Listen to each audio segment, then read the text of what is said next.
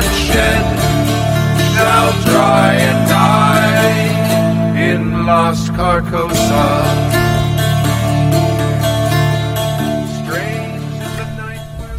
Why, hello, and welcome to session 20, I believe it's 20, of Murmurs at the Abyss in Call of Cthulhu 7th edition. I am your keeper, Stu, and we have players. All of them. Yay! A victory is had. We all managed to show up. Yay! Best. Well, we did seem cursed there for a while. Yes. It was a cursed game. Who would like to introduce themselves? No, way. I will real quick, and that way I can go finish making my tea real quick. Hi, I am Pooja, and I am playing librarian Camilla Greenwald. Currently sane, I think. Yeah, currently sane. We'll see how long that lasts.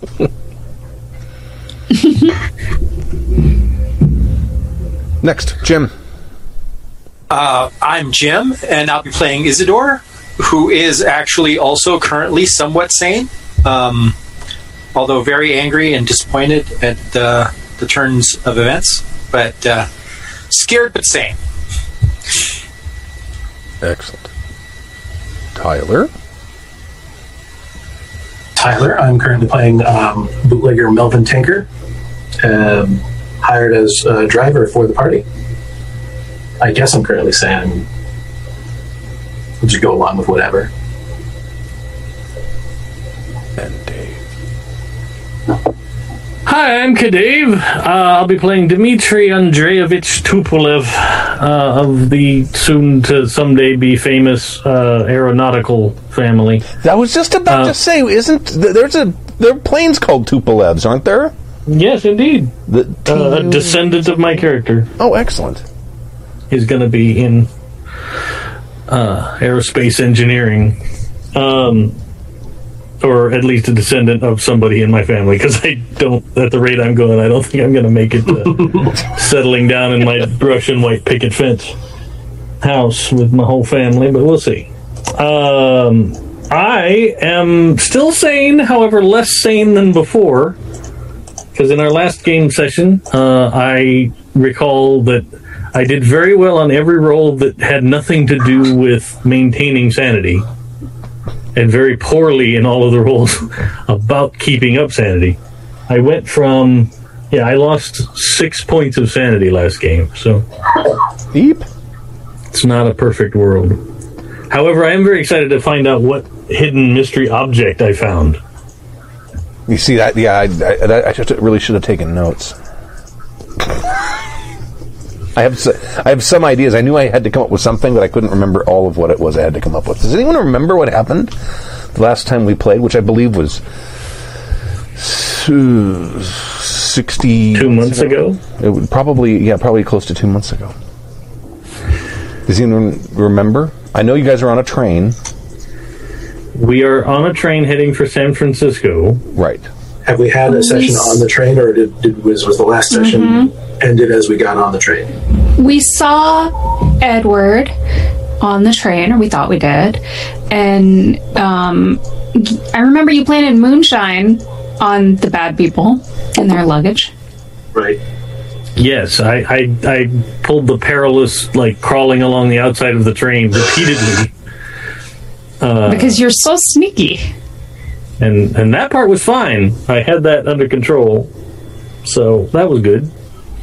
Um, and but then when I was planting the moonshine, that's when I discovered a book and some other mysterious object that I was going to be told about later. But you rolled really well about. Yeah. Like, so you you said you wanted some time to think about it. Right. And I have no clue because I think I had an idea, but I didn't really know. And I, yeah, I'll get to that. Right, and we wrapped that oh. game so Stu could figure out what was in the book. and I spent the last two yeah. months not doing that. See, I appreciate the honesty because you could very well have just gone, "Oh yeah, here's what you found in that book. I was prepared." I worked super hard Oh, on this. and then he, he Keyser Söze it, looking around the room. You find a bouzouki. And some dice. It seems to be strung backwards. You had a very Cursed large skull. Kazuki and a D&D dreidel. a 20 sided dreidel. Mm-hmm. One side says critical, it's a mitzvah.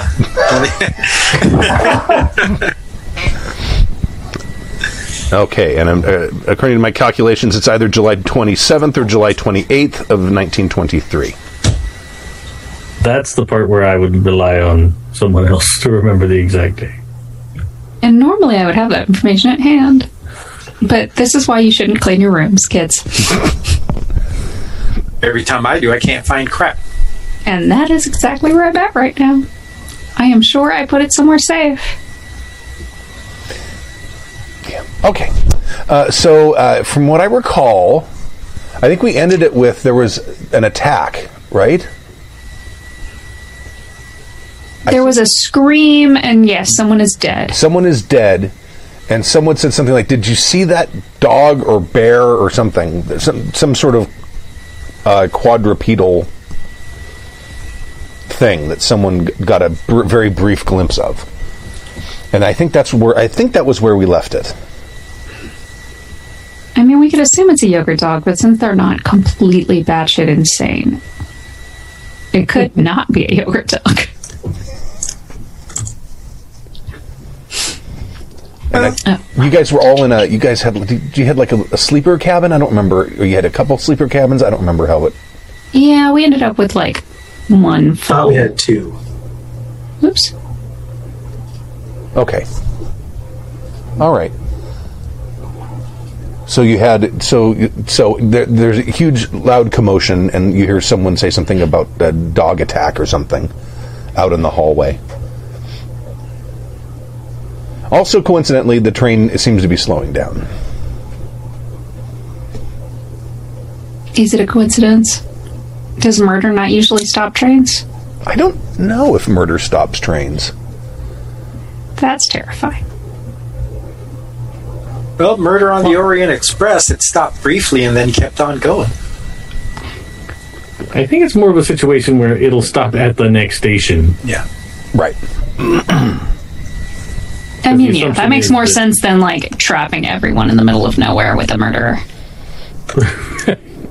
or in the case of Orient Express, like trapping one person with a shit ton of murderers. Spoilers. Oh, too soon? I ain't even bad about it. I, I'm not even a little bit sorry. All right. Uh, so Watch out for those hardcore Agatha Christie. the um, the so, so the, the you you note the, the you're noticing that there's like a sort of a cityscape now that you're coming into. So the train is probably slowing because you're probably approaching Chicago. Um, is anyone going to investigate, or are you just going to sit in the cabin like like good train passengers? Um, so was the person who died one of the people that we were investigating before? Uh, not that you know of, because because that the the the people that I think you were investigating you can't really get to because they were in the. Like, yeah, they had the like back- first class tickets or some Right. shit. They were in uh, in one of the the back um, cars, which was which was like the first class cars, and this attack happened in your car, but up near the front in like the one of the little front sleeper sleeper cabins, like the one right right adjacent to the the, the front like it, the the frontmost one on the opposite side of you is the way I'm picturing it. I'm not particularly enthusiastic about finding more Hounds of Tindalos. Uh, I'm going to go to the bar car and see if the bartender knows any details about what's going on. They seem to be usually around where rumor mills are. Okay. My brain immediately supplied where people, you know, die. Okay, so you head up to the front car, or not the front car, the bar car. Which oh, do we do we determine that the bar car is forward or back? I don't think we established a layout. Order. Yeah. We'll say it's forward. So they, they they have the door closed, and there's a, a they wouldn't call them a bellman porter, sort of standing next to the door of the of the cabin where the attack happened, and uh, and then the, the next the next car up is the is where the bar is.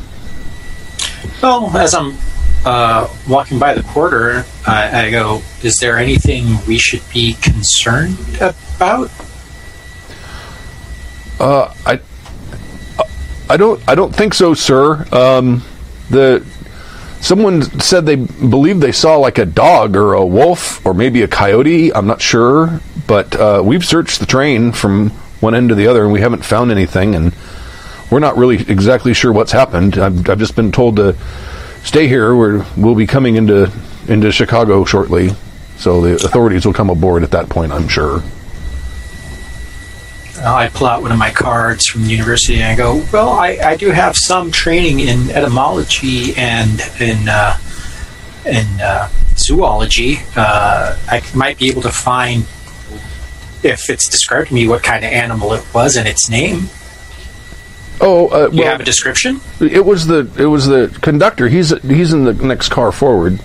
No. All right, then I won't take any more of your time. Thank His, you. his name is Patrick. Oh, good to know. So I go into that car and I look for the conductor, Patrick. You see a conductor. His hat is off, and it's sitting on next to him on the bar. And there's a bottle and a small glass. And his hand is shaking.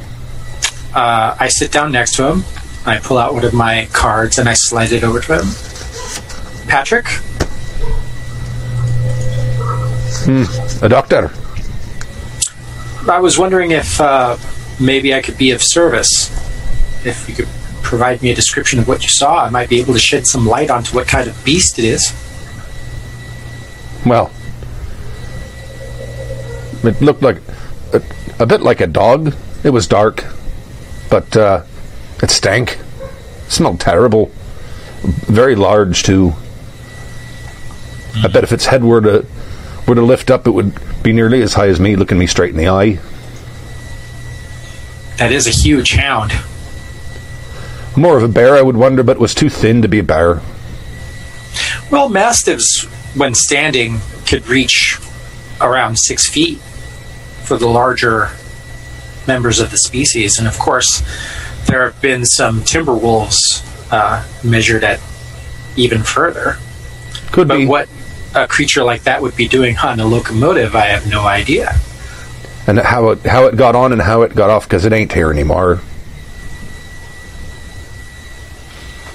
it was drenched, absolutely drenched. Must have been the blood of the poor woman that died.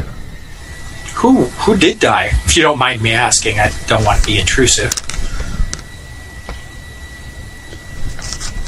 Oh, it was a an, an elderly lady named Maisie, Maisie Phillips, on her way to Chicago to to see her new grandson. I, I touch my Star of David and I say a small prayer. Okay, um, That is he crosses himself, finishes his drink, and reloads.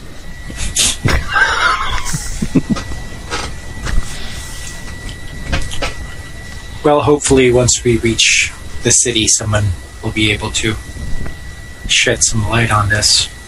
It is truly an unfortunate uh, thing to happen on such a routine journey. I don't understand how it got on board. It's not like a dog can open and close train car doors. Someone must have let it in.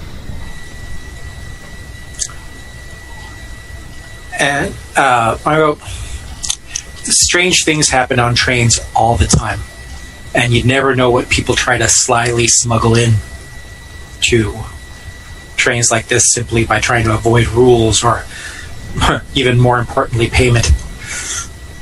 It could be. It could be someone smuggled into into the into the baggage cars. That is possible. But wanting to bring make their it- hunting pet or something that maybe was unbeknownst to them rabid. That could be. But like I said, a lot of interesting things can be found when you look at what people are trying to smuggle in here. I'd check out that card if I were you. Have a good day. On the reverse side of the card is the information tour where to find certain bootlegged uh, liquor materials. Okay. Oh, you're really getting into the spy business. I like it. Do uh oh I know I've got a character sheet here somewhere. I'm sure I do. I, I printed one out. Oh, there we go. I just want to see. I'm going to have you make a, if you want. Sure. Um, what would be the dropping a dime skill? Maybe fast talk or persuade?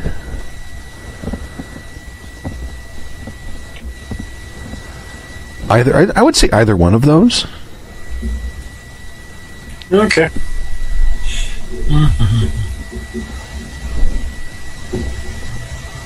All right.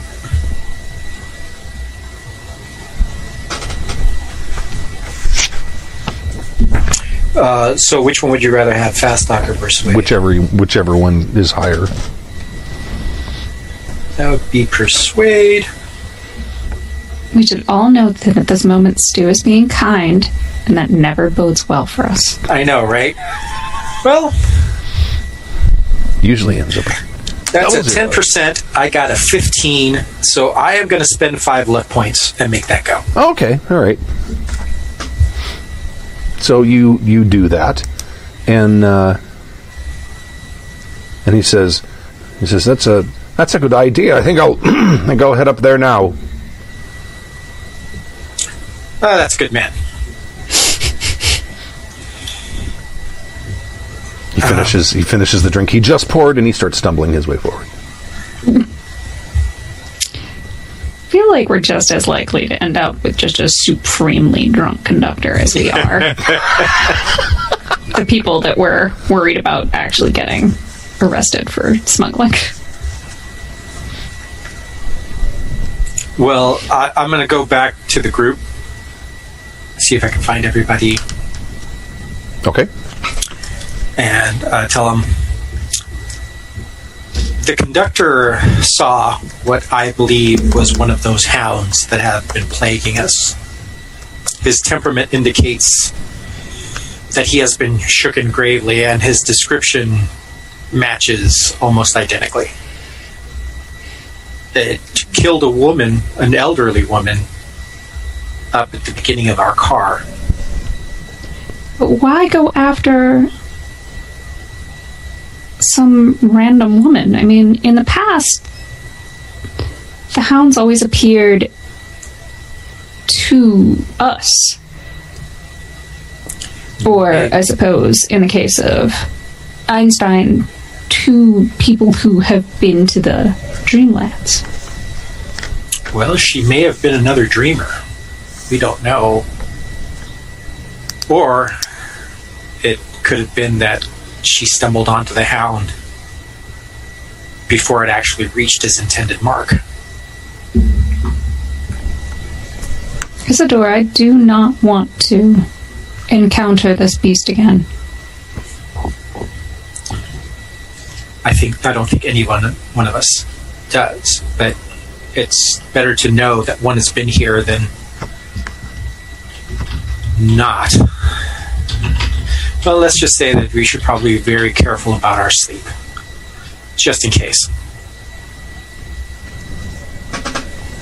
Agreed. And definitely no more trips to the Dreamland. As much as we can help it. Unless there's something world-shakingly beneficial of going in there, I, I doubt that I w- would make the attempt myself. I managed to. Lane. Go ahead. I'm sorry.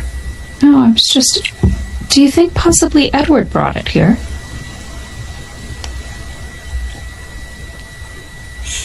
if he is indeed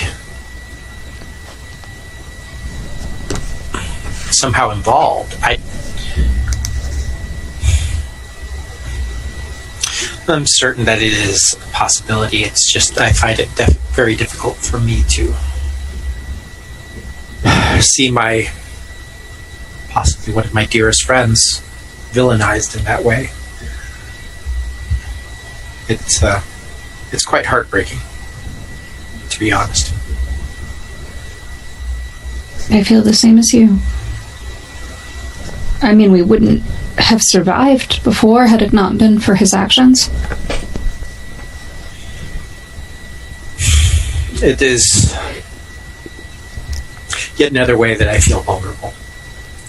And throughout this entire situation, that's all that I've felt.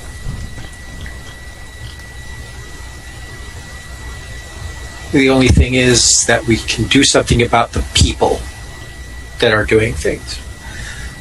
We have very little way of affecting the supernatural, I suppose. So let's just put this behind us and concentrate on the mission at hand. I have managed to subtly alert the authorities that certain things may have been smuggled into luggage and that maybe this might have been a smuggled animal that came in with it. So they are focusing their attention onto the luggage compartment. Very smart. Um, hopefully, that would call at least the detention or questioning of those that we wish to interrupt. At that point, maybe we could do a little more.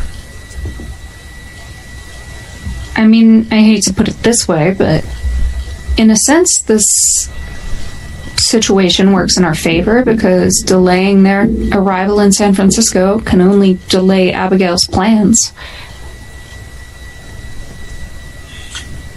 It's just amazing to me that this woman has the affection and loyalty of so many. I don't Hmm. understand why people would commit themselves to something so destructive, so We've seen how persuasive she could be. When I seriously doubt people understand the full extent of what they're doing. Until it's too late. that and many of these things have caused severe psychological trauma, put off base, and being completely disoriented as to where is up is up and down is down, right is right, and wrong is wrong. It could totally be subverted. I think she takes advantage of the fact that these things are mind boggling and uses that effect. Agreed. Well, But if we do find the good doctor, I would like the chance to try to reverse this. Maybe talk some sense into him. We owe him that much at the very least. agreed. Okay. So the the train uh, pulls into the station. I don't even know what station would be in Chicago. Dude, you are usually the most prepared GM ever. I got I, I got prep done. I did get prep done. It's just not, I didn't get oh Union Station. Okay. There's a lot of Union stations. Union Station is about the best possible guess right. of what it is, no matter where you go. Okay. So it pulls into the, the Ch- Chicago station, and uh, the uh, the porters, sort of walking down the hall, announce that, that they're asking that no one disembark yet. Um, but they will, uh, for those, for, if this is the final destination for anyone, we'll try to get you off the train as quickly as possible. Blah blah blah, that, that sort of thing. And then uh, as the train pulls up, you see there's there's like three or four guys uh, in suits and bowlers on the platform, and uh, Oh, the wonders of the telegram. and they uh, come on board.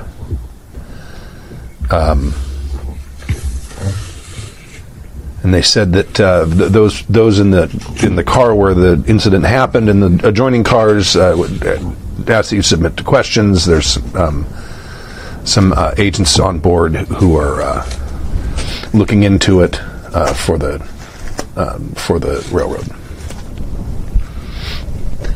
So, and you see I don't know if you open the door and look, you can see that there's a guy who's basically making his way. One of them goes in and, and is looking at where the crime scene is, quote unquote, and another one of them starts knocking on doors, going inside, and he's having seems to be having conversations with people. It seems to be for the best that if we pretend not to know each other. once again, the reason why we bought our tickets separately to board this train, we never know what Hoover might have told people to be on the lookout for. Right.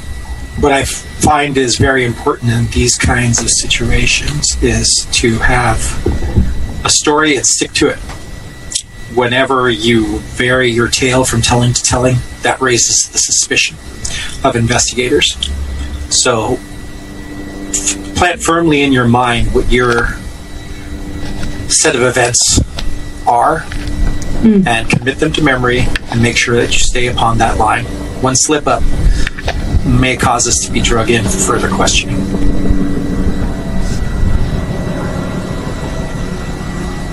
That's a low helicopter. You guys hear that? I come from a place where people of my kind are constantly questioned by police for everything just because of who we are. I've dealt with them before. I believe I could uh, reply in Russian. Ah, brilliant. Okay, so after I don't know, probably half hour or so, there's a knock at your uh, car or or oh, room door, I'll go ahead and open it. and it's uh, uh, guy's about eh, not quite six feet tall, big thick mustache. Looks like he's probably in his late twenties. Uh, he has the bowler off. He's he's holding it in front of him. Uh, he's wearing like a gray suit, um, and uh, not it's not a uniform. It's not like a not like a Chicago police or anything like that. It looks kind of like a Pinkerton or something like that. He looks exactly like a Pinkerton. and uh, and he says, "I'm uh, I'm, I'm Agent uh, Franz Hersberg. Um, uh, mm, You okay? Are you okay? may I uh, ask you a few questions?" Of course, uh, detective. Um, Please, I, I am Isidore Holzman, uh, professor uh, of antiquities. Oh, Uh, whatever help I can uh, offer, it, I am at your disposal. Uh, pleasure to meet you. Um, did uh, did any of you see the attack or hear anything around the time of the attack? We heard a scream. see, I did not. All of my everything I know is secondhand or or sounds, and that's all I know. About uh, what time do you, would you say the scream was? I give him an accurate Okay. time of it. And uh, did anyone uh, hear anything prior to that that sounded uh, at all unfamiliar? Any any detail whatsoever? I wish I could be of more help. Uh, but there was a scream. Um, there was some noise of violence. I, it, you know, um, some thuds, some sounds uh, like that, and then nothing. Uh, when I heard the scream, I, I, I actually tipped my hat out, my head out to see if I could see anything, but I saw nothing in the hallway. Um, uh, I, I, I just didn't know what to do at that point. Honestly, I was too afraid to do even poke my head out of the door. You never know what kind of types come into the train cars and assault the passengers. Th- th- that is very understandable. Uh, did um, did you hear anything after the scream? Uh, did you hear any growls or barkings or any sorts of animal sounds? Anything moving around? I'm going to be honest with you and tell you that I heard nothing like that. I, but I did talk to some of the train staff, and they did tell me that they believed that it was some sort of animal uh, that was that that caused the attack. Uh, but having heard that after the fact, I don't want to taint any of my my telling of the tale with conjecture. I, I heard nothing that was like a beast. I mean, we we came from New York City. How did a wild animal get on the train in the first place? Th- that is one of the things we are trying to find out. Uh, it's possible it could have been smuggled on board. Um, someone could have um, perhaps uh, uh, maybe left a car open and they jumped up onto the onto the train. We don't know yet. Um, so uh, and we don't know where it went. It didn't even leave tracks. That's not reassuring in the slightest. I have to say, and you're keeping us all on board where a wild animal could attack us at any moment, Well, I, I, and you don't know where it is. I can assure you, it's not on the train. The, the, the staff has searched the train thoroughly and has not found it. So whatever it is, it, it must have gotten back off. The, the point now is to figure out how it's got on. Um, did uh, it, either of you who have not yet said anything to me very suspiciously have anything you would like to add? Or any, did either of you see or hear anything during or before or immediately after the screen? Tovarish uh, Poruski? As I was going to say, I have not heard this gentleman speak anything intelligible in our language.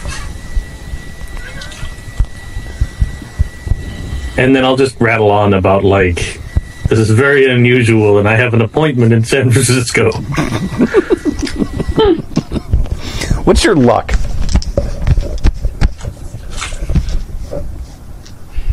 Fifty-three. No. The house always wins. Okay, no, he doesn't. He doesn't. Doesn't. Doesn't speak a word of Russian. German guy, a couple years after World War One. You could. There's a possibility he might know, but no, he fought on the wrong front. Um, uh, what about uh, you, sir? I, I, I didn't see anything or hear anything. I've been in here asleep. Oh, so the scream did not wake you up? It was um, no. Mm, very well. Um, I'm gonna. Here's he. He give, he hands you his card. He gives one to each of you. He says, "If there's anything else, um, you can contact me, Susie. Train station. If there's Excuse anything me. more you would like to add." Detective, I just. I would like some kind of reassurance that there would be an increased level of security on the train as it continues to travel. Just on the outside. Are outside. you getting us another train? Are we going to go onto another train to go through to San Francisco? Well, they're going to they're going to disconnect this car from the the rest of the train. Um, um, but the, the rest of the train is, is going and, and, and they will hook up another passenger car for you. If, if you are, this is not your uh, final destination. Unfortunately, no, because I would like nothing better than to just be away from this whole mess. it's terrifying. Of course, yes, I completely understand. Uh, if you um, if you would like, uh, now that uh, I've spoken with you, you are free to um, disembark. If you would like to um, um, uh, stretch your legs, um, get some air. Um, the, the train won't be leaving for probably till a, a bit after dawn. It's like probably 4 a.m. right now. Okay. I mean, is it safe? Is it safe to go out if the animal's not on the train? It's not at the station, is it? No, we have not seen anything at the station. We were we were out there waiting when the when the train pulled up, and we we saw no nothing disembark. Okay. And there are plenty of your men around in case of other unsavory characters. Yes, and we will. I mean, not to disparage the city of Chicago, but one hears rumors. Well, of course, there are the, the big cities. They have their reputations, you know. But we are we are not we are not um, we do not work for the city. We we are we are we work for the the, the Pinkerton agency for the for the railway. Oh, I've heard of you. You have a very good reputation. Unlike the city of Chicago. They do until about 1937. then their reputation takes out. big crap. Can't imagine why. right. Uh, is it- that, that- yes, and and also, if it would ease your mind, uh, uh, at least two of us will uh, also escort the train um, to make sure that uh, to ensure the safety of the passengers of the Santa Fe line. That does Wonderful. me. Thank you. Of course, you are you are uh, free to come and go. Um, please, if you exit, exit forward of the, of the train. We are trying to keep track of who we've talked to and who we have not yet. Okay. I thank you for your time. And then he leaves and goes on, knocks on the next door. I'm getting the hell off this train car. Yeah, same here. Okay. Gonna stay to well lit areas without any weird dog shaped shadows in the corners. Okay. Or Particularly attracted shadows. to restaurants that have no dogs allowed. I don't think these things can read. No shirt, no shoes, no elder gods.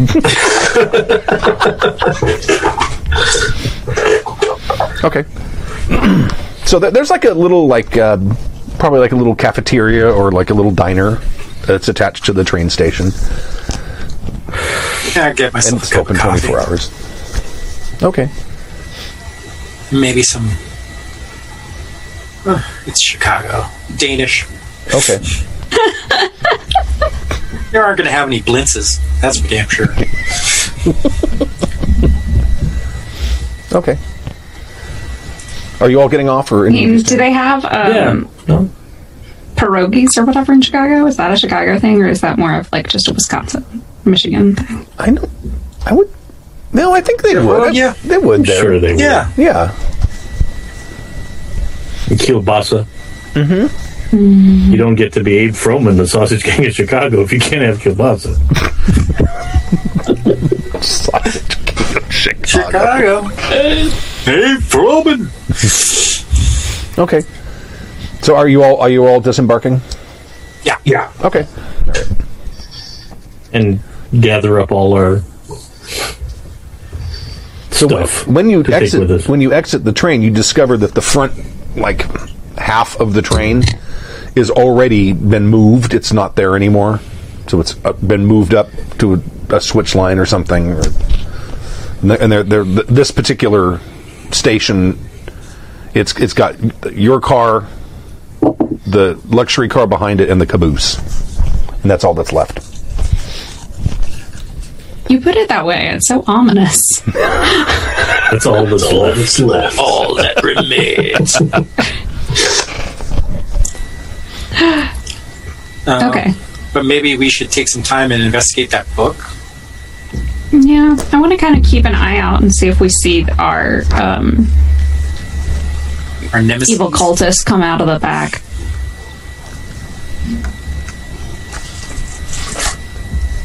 I mean, not that I'd ever admit it. It was quite nice having Edward around. We always traveled first class. Now, I don't recall. Did I give you guys the names of the guys who were getting on the train? If you can't remember, dog, I've slept since then. I don't recall a set of names. I just I- recall uh, this may be the beginning of another set of nine cultists. Okay. well, we definitely intercepted like a message from Abigail to them, right? So Yeah, you got. Yeah, you got the the message. I think that you got was that the guy who who, who was in the next hotel room to you in D.C. was to, was told to to like it's time to signal the rest of them to move, yes. and then he and then he And- did his gru- gruesome display. And then he ended up, he was waiting for them in the Dreamlands. Right.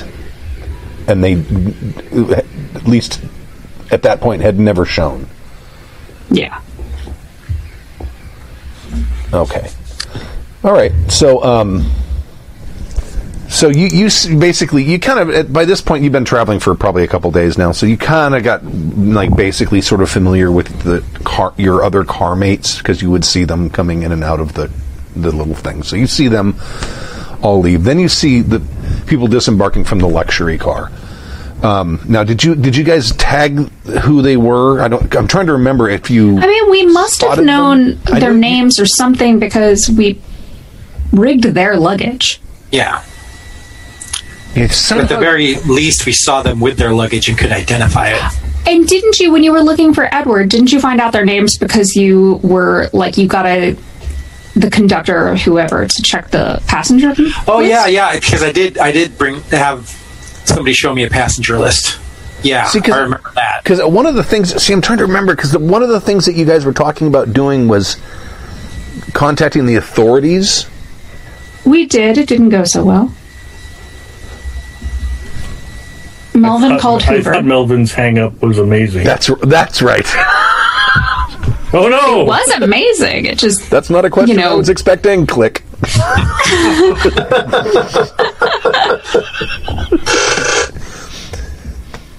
so you you had some way of I'm trying to remember how you identified them because you had some way of identifying them and I can't remember how.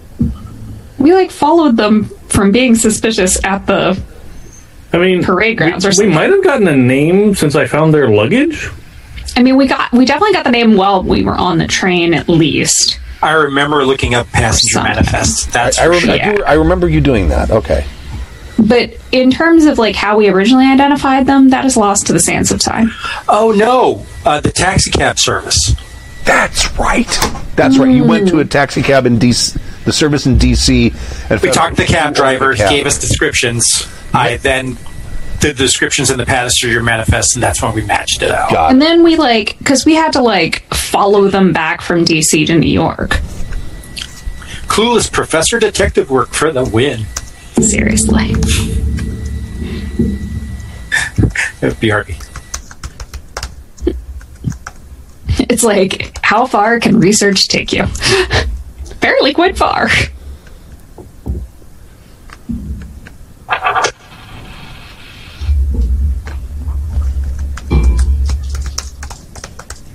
Okay. Well, so there, we'll say there were four of them. That's There right? were four of them. Yes. That's what I thought. Okay. Okay. So you, so you've you've pie- you've pieced together the the uh, descriptions with the names from the manifest, and you see uh, you see the four of them. You see the four of them exit the train, and uh, rather than like going to the station, they walk out onto the platform and like make a right hand turn and start heading like toward where the exit of the train station is. Now that is concerning. I will follow them. Okay. Keep eyes on them. Um, you shouldn't go alone. I'll go with them. Okay.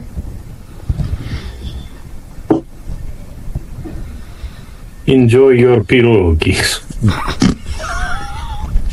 I don't know if 4 a.m. is really the appropriate time for pierogies, and I also don't care. Listen, they're delicious. 4 a.m. is not an appropriate time for it. There's no appropriate time for it. Um, you guys might want to make like I guess stealth would probably be the process. Yeah, no problem. No problem for you, maybe.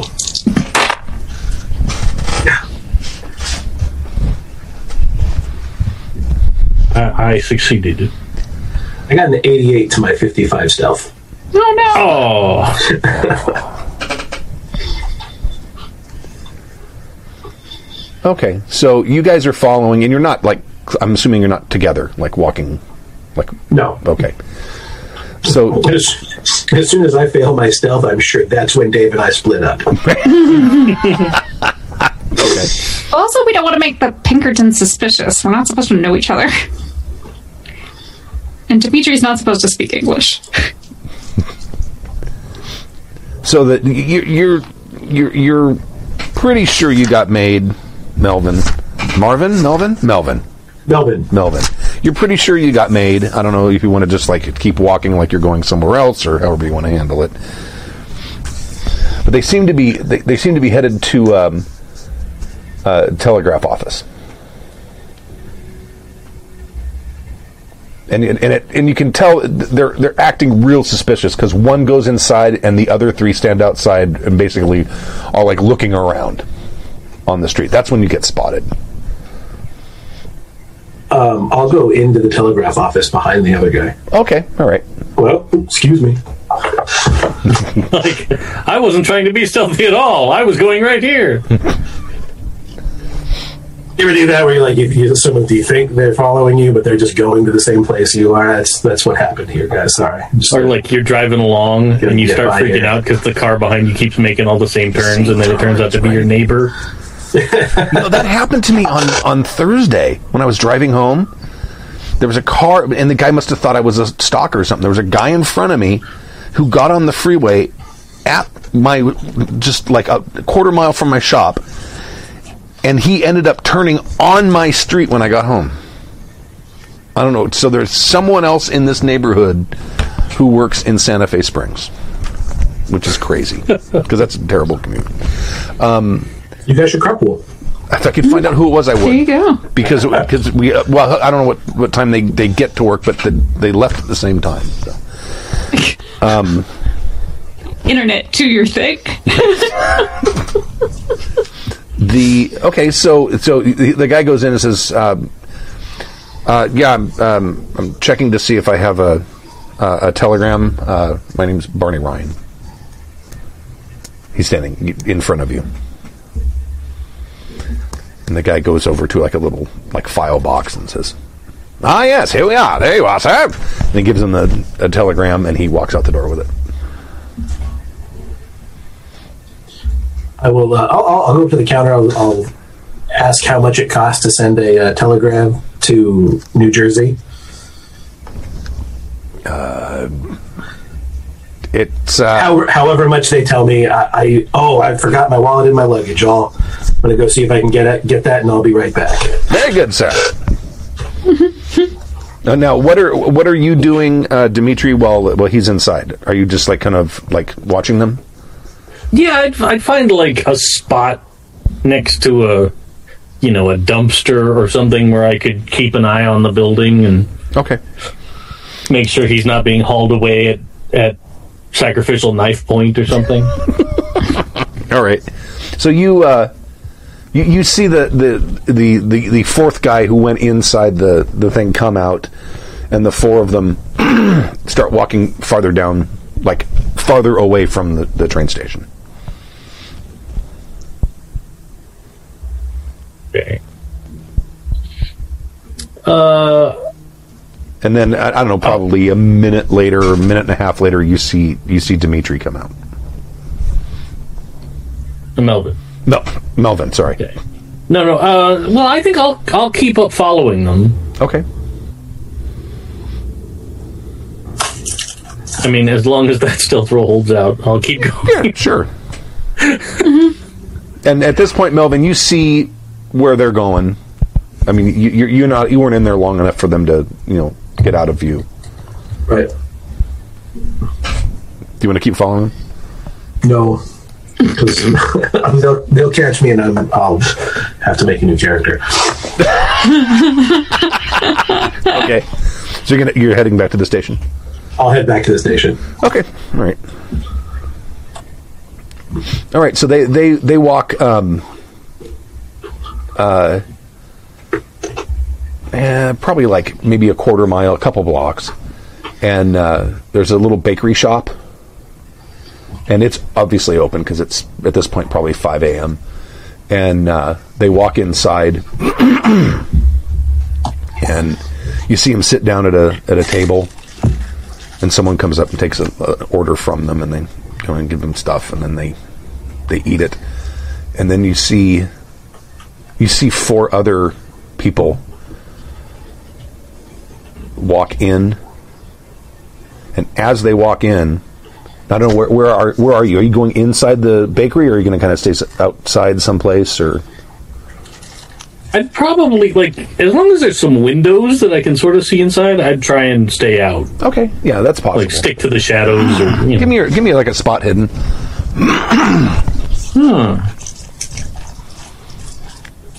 Absolutely not. Okay. My 96 says I spot nothing. what is your spot hidden? 30. It's below 50. That might actually be a critical failure. Let me check real quick. Because it's very exciting when you get critical failures. Uh, if your skill level is below 50%, 96 to 100 is a fumble. All right, so you you see like like four other people walk in, and then like a seconds after that, you see you see the four you're following walk out, and they continue walking away from the train station. Okay. Well, I I guess I'll keep. I don't want to get too far from the train station and everybody else. Right at this point, you're probably half a mile away from it. Oh yeah, yeah. I'm not going to follow them. Okay, all right. I'll double back to the to the train because I also don't want to miss our opportunity to get back on our new car and go. Right. Got it. Okay. All right. So by the time you get back to the, the train station, uh, the the it looks like the train has been reassembled on this track because it's got like an engine now and it's got all of its cars Okay. and uh, you're you're you're oh they, they probably told you to take your belongings that you have on the in the in your your car with you and then whatever mm-hmm. luggage that you, that you left just don't worry about that because it'll that that'll that'll still be with the train Sure. Um, I probably have like a small, you know, satchel kind of bag. A carry on Yeah, yeah. okay. all right so you get A back weekender, if you will. and the, one of the one of the porters comes in and announces anyone for the the uh, Chicago San Francisco Express uh, will be leaving uh, in about ten minutes. And he turns around and walks out of the little diner.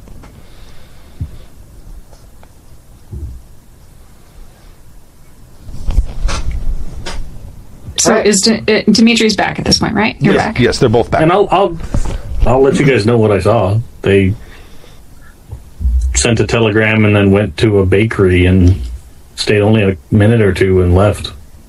Walked hmm, farther into the city. They picked one up. They received the telegram. Oh, And then no one else came to meet them or anything? there were four other people that went into the bakery, but I did not see them doing anything. Oh.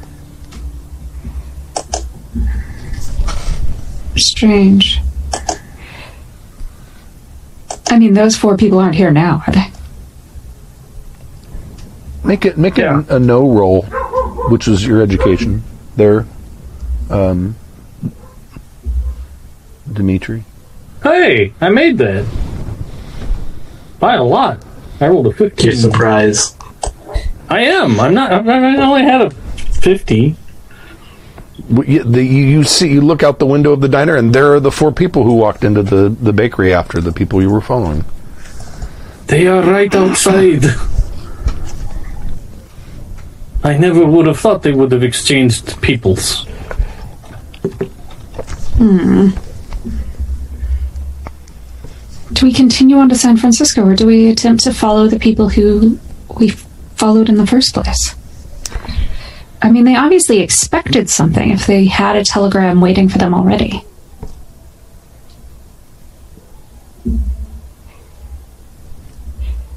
Isidore, what do you think? I'm rather at a loss as to understanding the mentality of all this. This could be some sort of contingency plan. But if we were to take for granted certain assumptions, so if we were to assume that the hound was summoned by the activity of these people for a purpose, one would think that they're still central to the plot, since that would have taken some planning, I assume, or a reason. But then why would they switch places with these other people? Who we could also assume are part of this situation. It all depends. Do you think that the the final destination is more important than the individuals? Well, Abigail has shown and shown again that the individual is not the priority in her plans. She marches forward no matter what particular nail has been removed from the coffin lid. It could very well be that she is just uh, attempting to stop any interference by changing the identities of those who are executing your plan. True. I think we're probably better off keeping an eye on them and traveling on the train.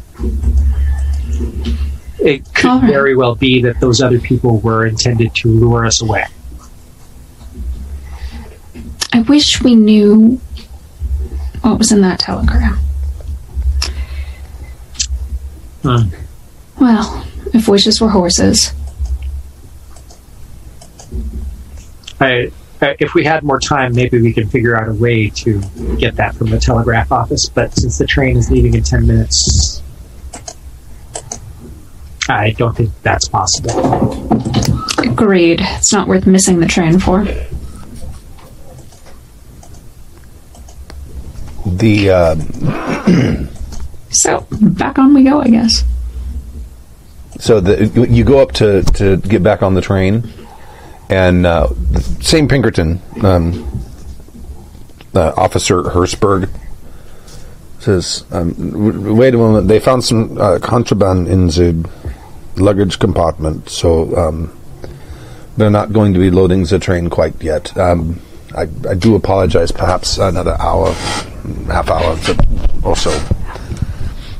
Is it another animal? Did someone bring another animal onto the. No, this is uh, more of the. There, there's um, they found some um, um, illegal substances. and apparently, um, someone was trying to uh, get some moonshine and take it. Um, quite. I'm appalled. I thought you ran a moral institution here. Well, we do, but this train came from New York. Excuse me? It's a big city. There's a, far more criminal elements than you would find in a you know a, a city like Chicago. I take for granted, sir, that you, much like I, am from the continent. Yeah. And I am certain that personages of our upbringing know better than to flat out insult a woman as to her point of origin. Oh, of I- course. no, I, We're I did not. all mean from New at. York, sir, and uh, I, I, t- I, I, I, I myself am a rabbi, and casting aspersions is not a very professional means of doing things. Well, you you have my sincerest apologies. I did not mean to in- insult anyone. Very well. Apology accepted. Thank you very much.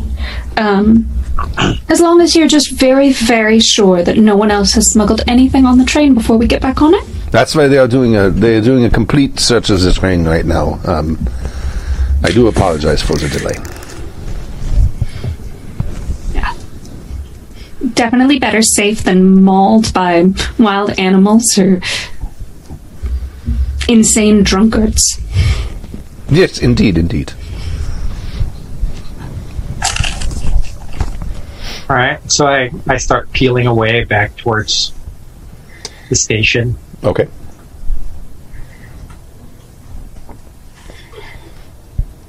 Is America not a continent?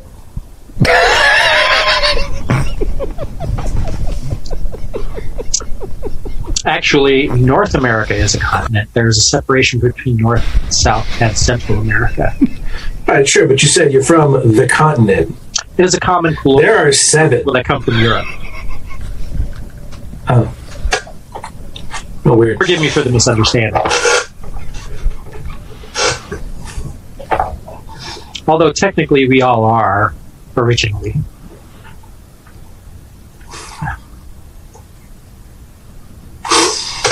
Okay. except for one um, obvious exception. Forgive me.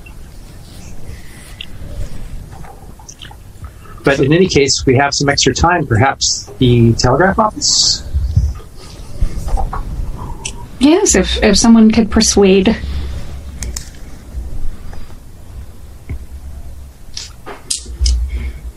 Perhaps Melvin and I could intimidate, but not persuade. Maybe one of us could ask an appropriate question to find out where they file uh, old telegraphs in their You know what? I could actually persuade. I'm sure that I could be persuasive and um, charming enough to get something out of this. Telegraph officers. Okay. We have the names of the people involved as well, so that might be helpful. Right. Okay. So you go back to the telegraph office. You're at the I telegraph can't imagine they've had a huge wave of people come through at five o'clock in the morning. four o'clock in the morning. yeah. Okay. I say I say we let Camilla go in on her own on this one. Melvin, you've already been seen in there. Yeah. Oh, sir, sir, could you. Is there. By any means, could you help me? I just desperately. I've been looking for. I have been looking for a man by the name of. Um, what did you say his name was? Bernard Melton? Barney Barney Ryan. Barney Ryan. Yeah. Yeah, I got those first letters correct. I feel like that's a win. You did. uh, y- yes, I um I believe he was in here um, um, not uh, ten or fifteen minutes ago, uh, picking up a, a telegram. Uh, he left, and I believe he uh, headed to the uh, to the left. Well, I. It pains me greatly to expose my personal business to a stranger in this way, but you seem so helpful and so kind. And I. That man has promised me things of a marriage nature. But he has been incredibly secretive and just. You know, when you get a feeling about a person and you really want to be able to trust them, but you, you just. You have to have proof before they just absolutely ruin you and your reputation and your heart. He seems a bit flustered. And I just. I just must know if my Barney is already someone else's Barney, if you know what I mean. Oh, I, I, I'm I'm afraid I. And what kind of man sneaks around at the wee hours of the morning to get important telegrams and then won't tell you what they're about? If it's not another woman. Um. Um. So for the sake of for the sake of my heart and my reputation, I just could you please help me? I just must know what that telegram said. I'm, I'm I'm afraid that's against our our company policy. I we Was it from Abigail? the look on his face very clearly you have guessed something, and he's trying his best to hide it. Sir, sir, please. I just must know what that trollop has been selling my Barney on. Uh, well, I, you will understand. I, I don't I don't think they don't keep It could stay just between us. They don't keep copies of that stuff, do they? They didn't. They just like print them out and then. So it would be his memory. I'm guessing, right? Okay. Yeah. All right. Go ahead. I mean, I'm assuming, like, because why would they, unless they had, like, a carbon copy or something? Yeah, I don't know if they were they were doing. I don't know. I, I'm assuming it's going to be. He would have been the one who would have taken it anyway. Mm-hmm. So go ahead and make your persuade roll and add that tens die, Nice. since it's something having to do with you know propriety and such, and a woman's honor. I got a 26. Oh, boom. Under my 65. Okay. All right. Uh, he says. I- Oh, a lady's reputation must be maintained. exactly. It said something about. Um, uh, yes, her name was. Uh, well, I don't. it was from an A. Athenbright, which I suppose could be an Abigail. And it said something about people from. She used the term troublemakers and um, a school called Ravenhurst University. I've never heard of that place. And it Did says, she say to meet her there? No, no. It said that um, that uh, he was to uh, that they would be on a train uh, headed to San Francisco. These people from Ravenhurst, and um, the the five fifteen, which I believe should be leaving shortly, but. Um, and it said something about they were disrupting they will disrupt something and they said the only thing that really stuck out was that the last sentence was discretion is no longer a concern That cad. How dare he?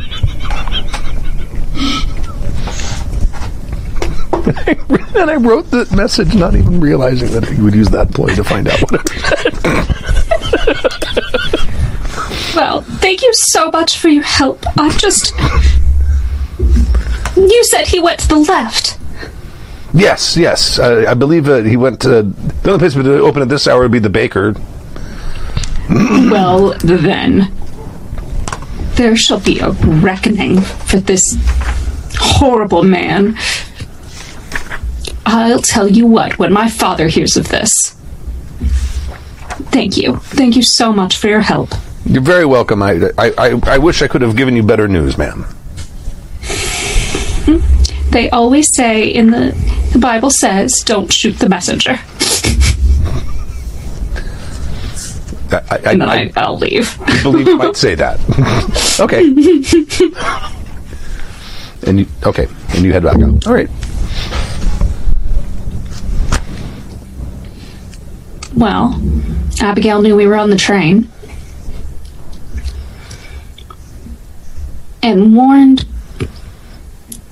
the four that we followed about it and said that discretion is no longer necessary. Then perhaps hmm. the She said that we would disrupt something.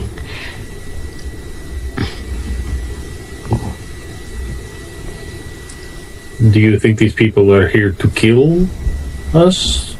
Or kill? I think that perhaps the switch of personnel is to bring in people that are assigned to deal with us directly while the other ones are free to continue on with whatever plan they have. Agreed. I do not think it would be for the best for us to go back on the train.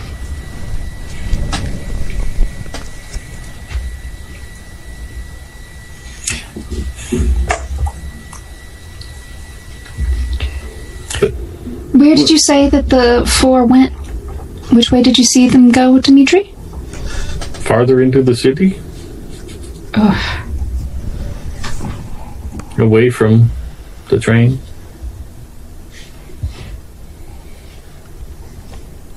Well, nothing's open. I mean,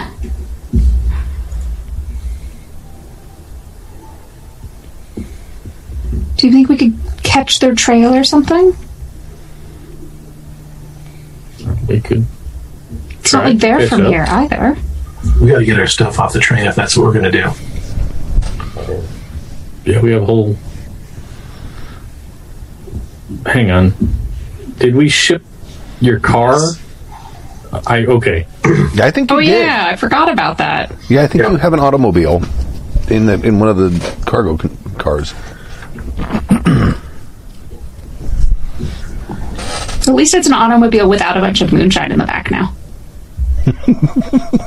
Yeah, yeah. At least they didn't find the moonshine in our stuff, so that's good. Um,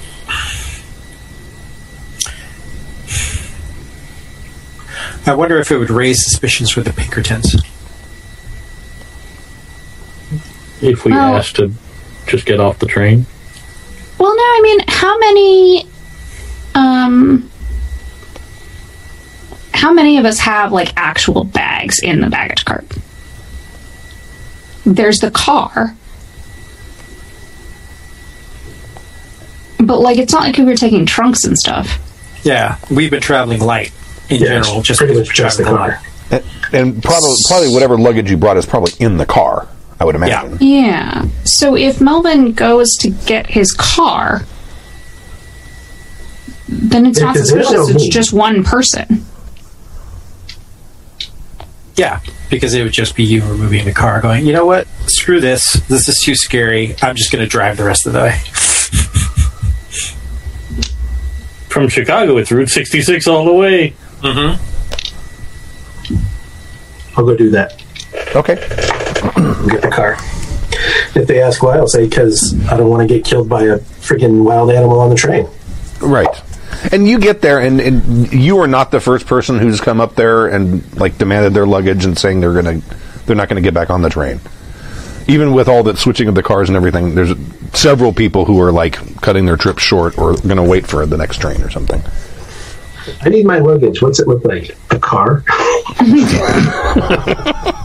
That one's easy to point out, at least. I wonder what the The big black one? They'd probably been on a big flatbed car, huh? I would imagine. Or like a or like a box car. But yeah. yeah, I think going to drive into a box car though. I would imagine they'd probably pick it up like with some like a like a hoist or something and put it on and put it on like a flat car. I would imagine. I, I, I see more of a ramp driving a car into a flat. Yeah, that makes sense. Like if you have a side opening and then you have a ramp that goes up to it, you just maneuver the car in and then turn it. Yeah, I suppose you could do that. Okay, all right. So they they they dick around with it for a while until they can get it out. They have to. They probably have to move the train because there, there's probably no way off of the the platform. So they have to move away. Like it's a big deal. Let's say it's going to take like an hour or so. But they're Well, they should have thought of that before they just decided to keep going with this trip with a murderous animal. So they, they basically move the train out a little ways, put a ramp up, and then bring it out on, onto like a little dirt road or something for you. And then you have your car.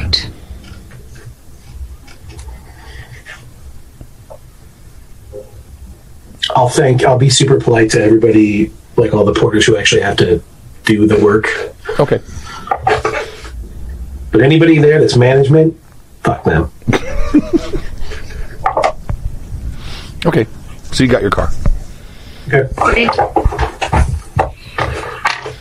Um, in the hour that he's gone, like getting his car, I would like to see, like, if we can go a little ways, oh, like to the bakery or whatever, and see if there's any sign of like where they might have gone. Okay. Yeah, I'll Crazy cultists. walk you back that way, no problem.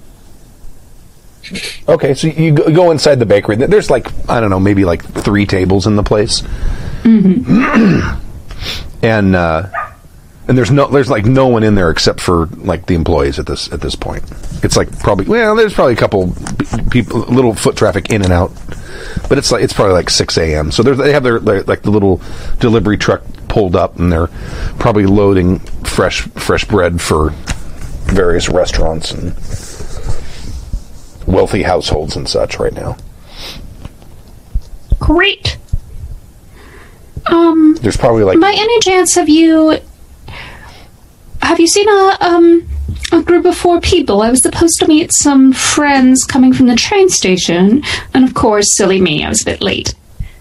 Um, Yeah, I uh, yeah, I saw. Uh, there was a a group of four that came in, and they sat down and they ordered, and then they they weren't here for but a few minutes, and then another group of four people walked in, and as soon as they walked in, those first four got up and left, and they left their stuff. that's so strange. They didn't even eat their food. And then the other four sat down right in their place and then left with it. I think something might be going on. That sounds suspicious as all get out, if you ask me. Well, I thought that. I wonder if my friends are playing a practical joke on me. Well, when they left, they went that way, and he points down. And how long ago was that? It? I'm sorry. I just, you know, Uh, you said they were is- only here for a few minutes. Uh, he told. I don't know how long ago. Probably half hour ago. Okay. What is down that way? Not exactly from this part of town, unfortunately. Oh, there's some hotels. There's a couple of restaurants, a couple of saloons. Oh. Wonderful. Well, thank you so much for your help. Oh, you're very welcome. And I'll buy some donuts, Okay. old fashions. Okay. Because he who doesn't you- love He throws in some donut old-fashioned? holes for you. That is yours too kind. I'll have to show my friends what they're missing. You have a nice day. You too. And I leave. Okay. and um, it sounds like there's some hotels or something. But the four people who came in took their place. Does that make sense?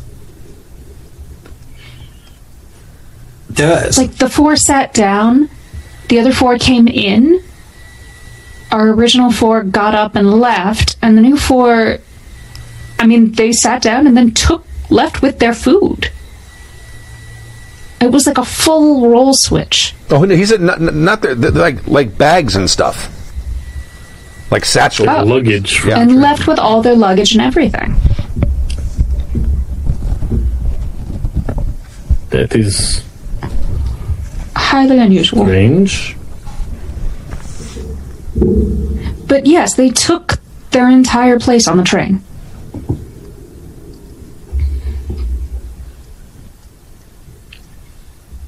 Hmm. well, it's not like they check pictures or try to verify identity. Once you have your ticket, you have your ticket.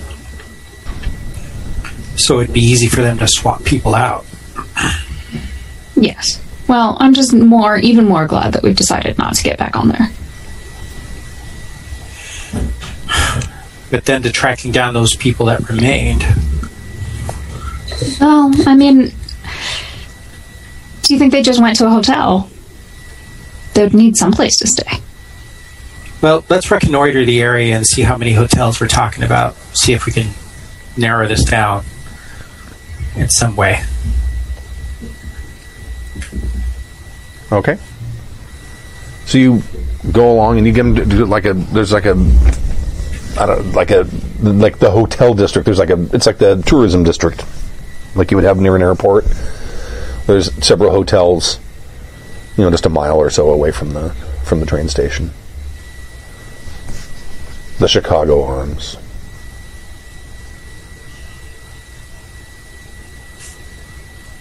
The Chicago. Do you want to attempt the same uh, subterfuge again at these hotels to find out? How about we send a fake telegram from Abigail to each one of these hotels and wait for somebody to come up and get it?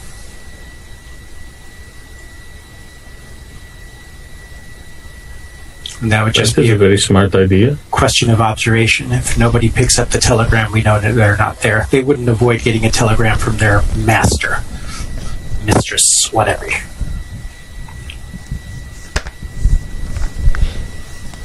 Well, like, yeah, let's figure out the four most likely looking hotels. Yeah, and then we move on to another four if we if those don't pan out. We definitely do it in a series of telegrams that uh, uh, are, are are the same number as the number of people we have available to. to Oh, so, it, so out. you have one person staking out each hotel. right Got it. Because we're not trying to really do anything. All we're trying to do is sort of observe. If somebody picks it up, we know that they're at that hotel, and then we can move on from there. Right. Do you want a space bar through that, Stu, or Yeah, yeah, we can do that. The um, so you, you you each take a spot in in in four different hotels. and uh, so I'm assuming you're going to go someplace, send a telegram, and have the telegrams delivered to the hotel. Right. So it's going to look as official as possible. Exactly. Got it. Yeah. Okay. All right. And we signed it in exactly the same way uh, Camilla saw it was signed from the other telegram. She never Not to actually name s- out. Oh, No, she- oh, oh, the one in DC. Okay, got it. Okay. Um. All right. Uh, so you see. So uh, basically, everyone sees the same thing, which is just a some kid from the telegram office comes and delivers a telegram to the front desk at the hotels. At um,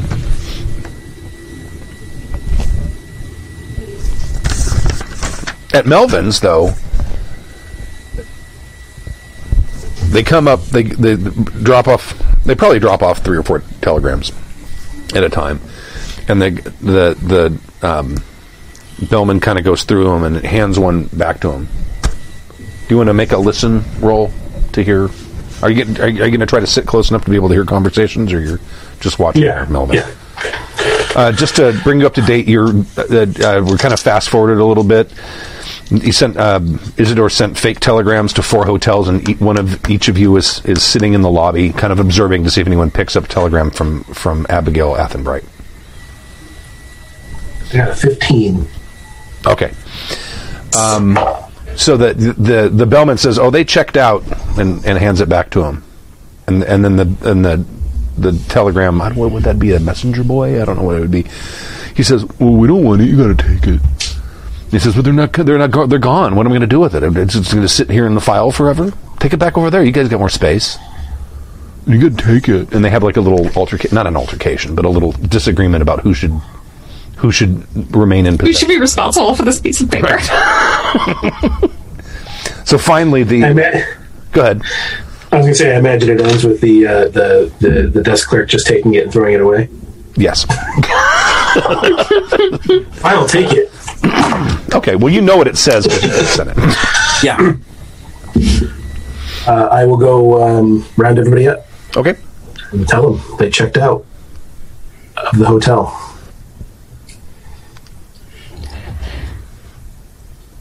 Oh, goodness. Any chance you know what names they're using now? Well, they, they, they, the name that we sent the, the telegram to was there and checked out. So presumably Okay. they're using. The same I, names. I mean, it sounds like they're all using the same set of four names. It could That's be just the creepy. hotel where the replacements were staying. Yes, that's what I'm thinking. Agreed. Damn, how do we find them now then?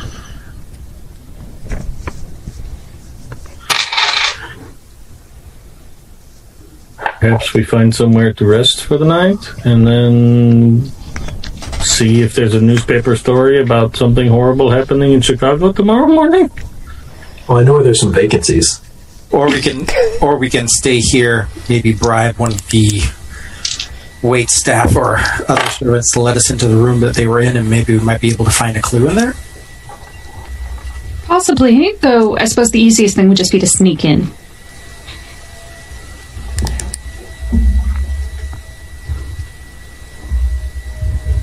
I mean, the whole protecting my virtue thing doesn't go over quite as well when it's a group of four people. People Right. just assume the worst about you at that point.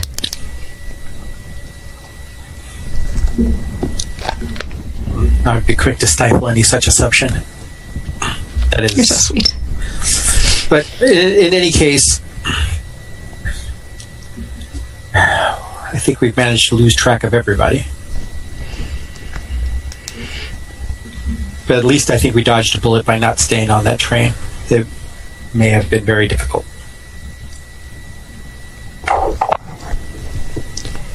Although, I mean, why don't we attempt to at least search the room? Maybe there's some clue, as you said. Wouldn't the replacements have gotten a telegram as well? Hmm, true.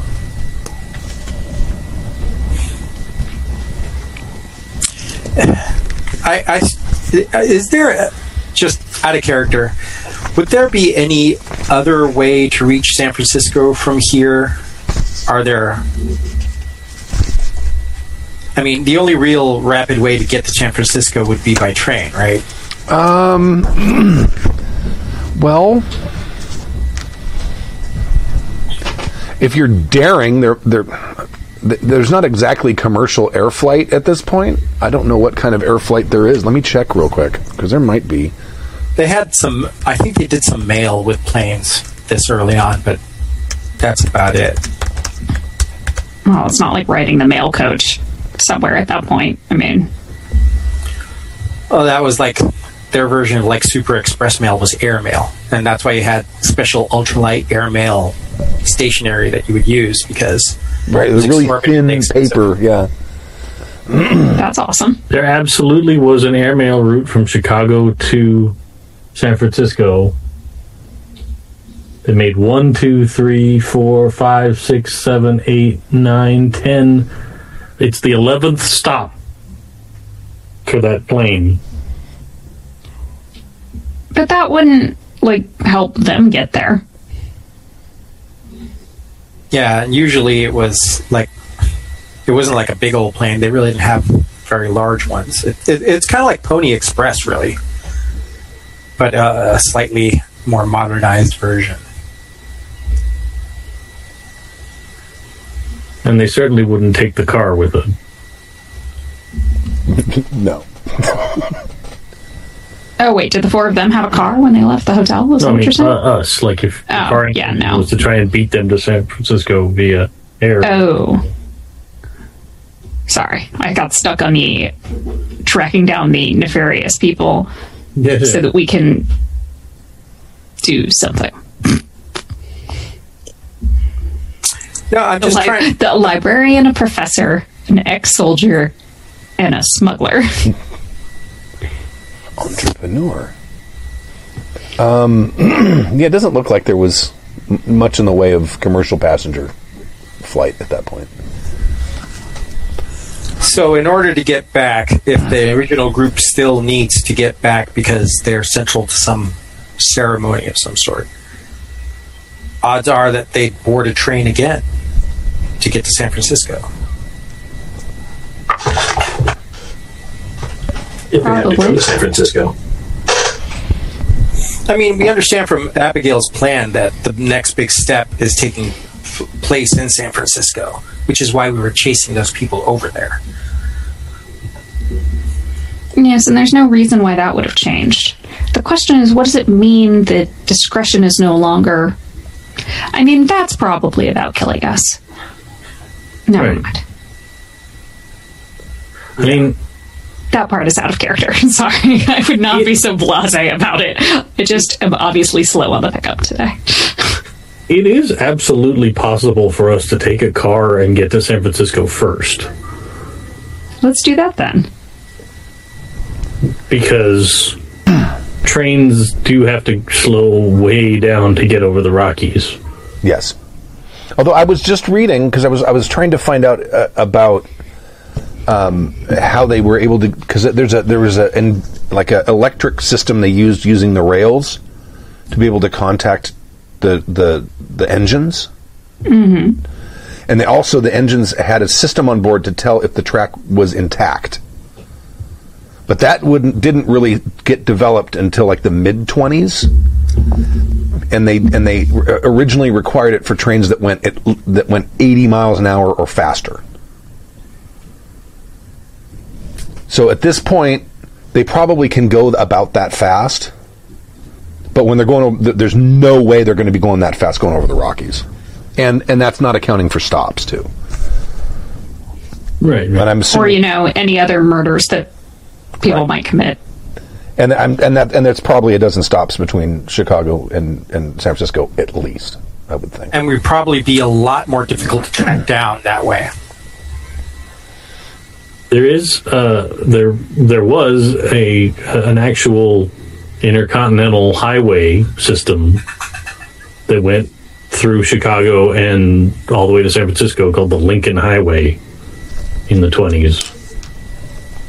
It goes through uh, central Iowa, Nebraska, southern part of Wyoming, past Salt Lake City, and then down into to across Nevada, and then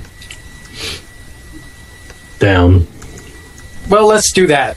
I, am actually a, a, a fan of staying under the radar and trying to beat them over there because that will cause her no end of frustration that her little plan and all the all the things that she knows didn't pan out for her at all, and that we're still in play. She'll go nuts. And I mean, anything that we can do to con- continually thwart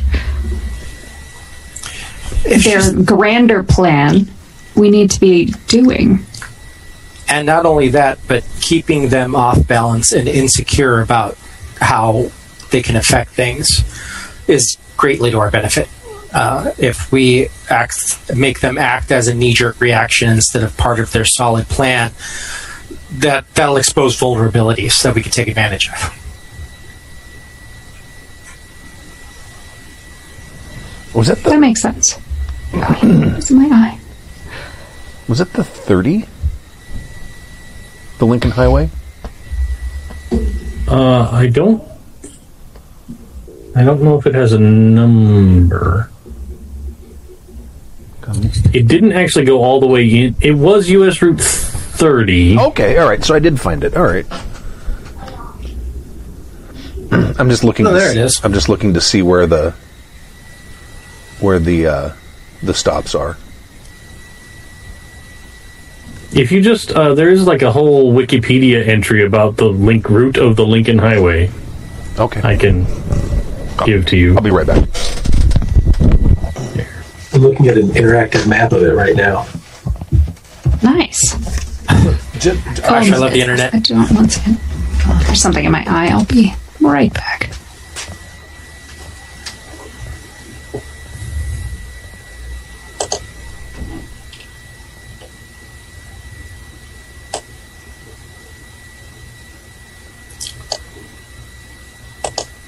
Yeah, I'm going to say I, I go and purchase a road map.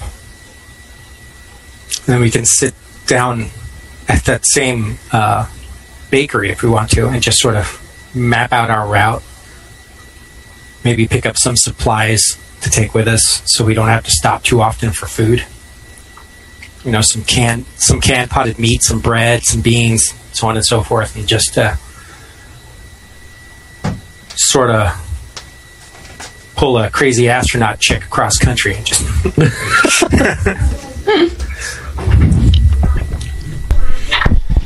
Okay. So are you, are you guys gonna are you guys just gonna sleep tonight and leave in the morning, and leave right away? Well, it is 6 a.m. or so, right? Oh, it is. That's right. Yeah, I by, think by the time the, the, the whole telegraph thing happens, it's probably more like seven seven thirty. We I don't want to kill a whole road. day. Yeah. got a boogie. Okay.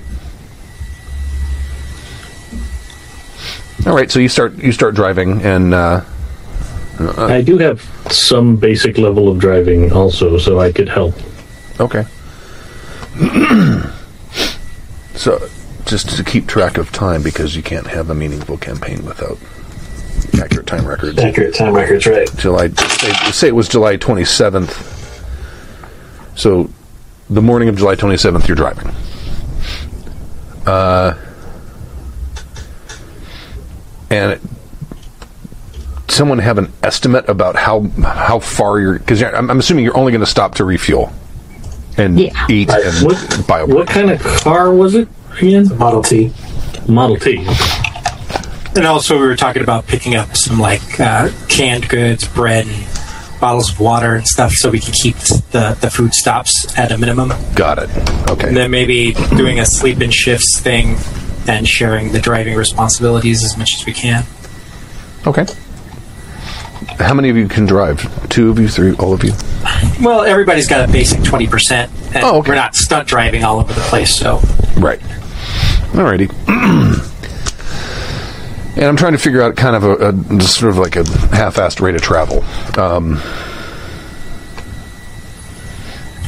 what was the model? I mean, depending on like the the baseline Model T speed, you could figure about forty five miles an hour. if Melvin had done no upgrades or anything to. Okay. Melvin, did you soup up your Model T? There's no rules for that, but it would have been as like there's Melvin owns four things: the car, two guns, and the mysterious silver flask. So all of his money is in the car. Okay. I mean, it is your livelihood, right? So that makes sense. I mean, So a, a non-stop is- drive from Chicago is to actually- is about 2,100 miles. So it's 21. the uh, the origin of NASCAR is Shining. moonshiners Yep. that were souping up cars to avoid revenuers.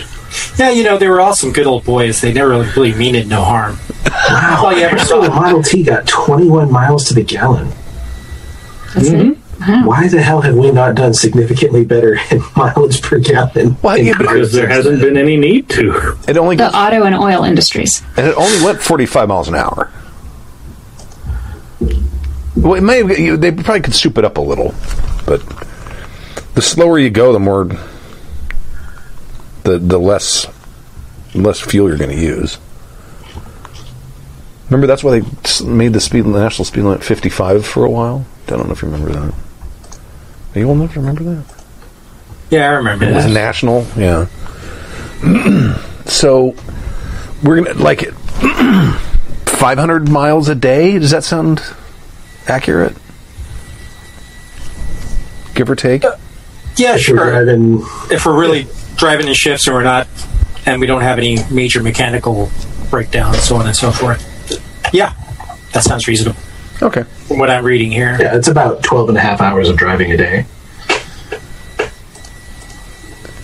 Well, As it says, the entire Get, the entire length uh, takes between uh, 20 and 30 days. Is the estimate that was given by Google? To drive from Yeah, but that's from New York all the way to San Francisco. Uh, it didn't have And that's- Chicago to San And Francisco. also a, reasonable, a reasonable person that stops and has a picnic and stays in Actually a sees motel. the sights and Yeah. so yeah, that's definitely correct. so I'm going to assume that like yeah, you could probably make it into like Wyoming in the first day. I was going to say, like, between all four of us, we could probably get about five hours of driving each. Mm-hmm. That gives us about 900 miles a day. Okay, all right. I'll buy that. So like two and a half days of driving. Something like yeah, that. that Yeah. makes sense. This, yeah, Trippy says it's about 32 hours of driving to get from Chicago to uh, San Francisco, but that's That's today with miles that's an that's today. Yeah, Right. That's using 65 miles an hour average. So okay, well, I'll, I'll say that you're you have a stop in uh, well, probably like Salt Lake City. Seems to be kind of like a midpoint, roughly like a three quarter point, maybe. We travel from state to state, no papers. I think I will go to Montana. Uh, and We're in Salt Lake City. I just I cannot let it go. okay, so um, like you're stopping at a, a, a gas station in Salt Lake to to refuel and all that. Probably you've refueled numerous times on the way, I'm sure. How was it? Fuel capacity of the tank probably ten or fifteen or twenty gallons, somewhere in, in that range. I'm guessing. Uh, yeah, and I figure we could pick up a couple of fuel containers that we can strap to the side of the car too. Got it. But also, like, we would need to stop every time we wanted to change drivers anyway. So, like, whenever we had a shift, we would change drivers, refuel at the it. same time. Okay. All right. so, uh, you- so you're you're, you're in Salt Lake, and uh, uh, the newspaper headlines: um, uh, massive train derailment. Uh, the Santa Fe San Francisco Express uh, derailed. Uh, it is believed there are no survivors. Ah, Freak shite. accident. Blah blah blah blah blah blah blah blah. blah.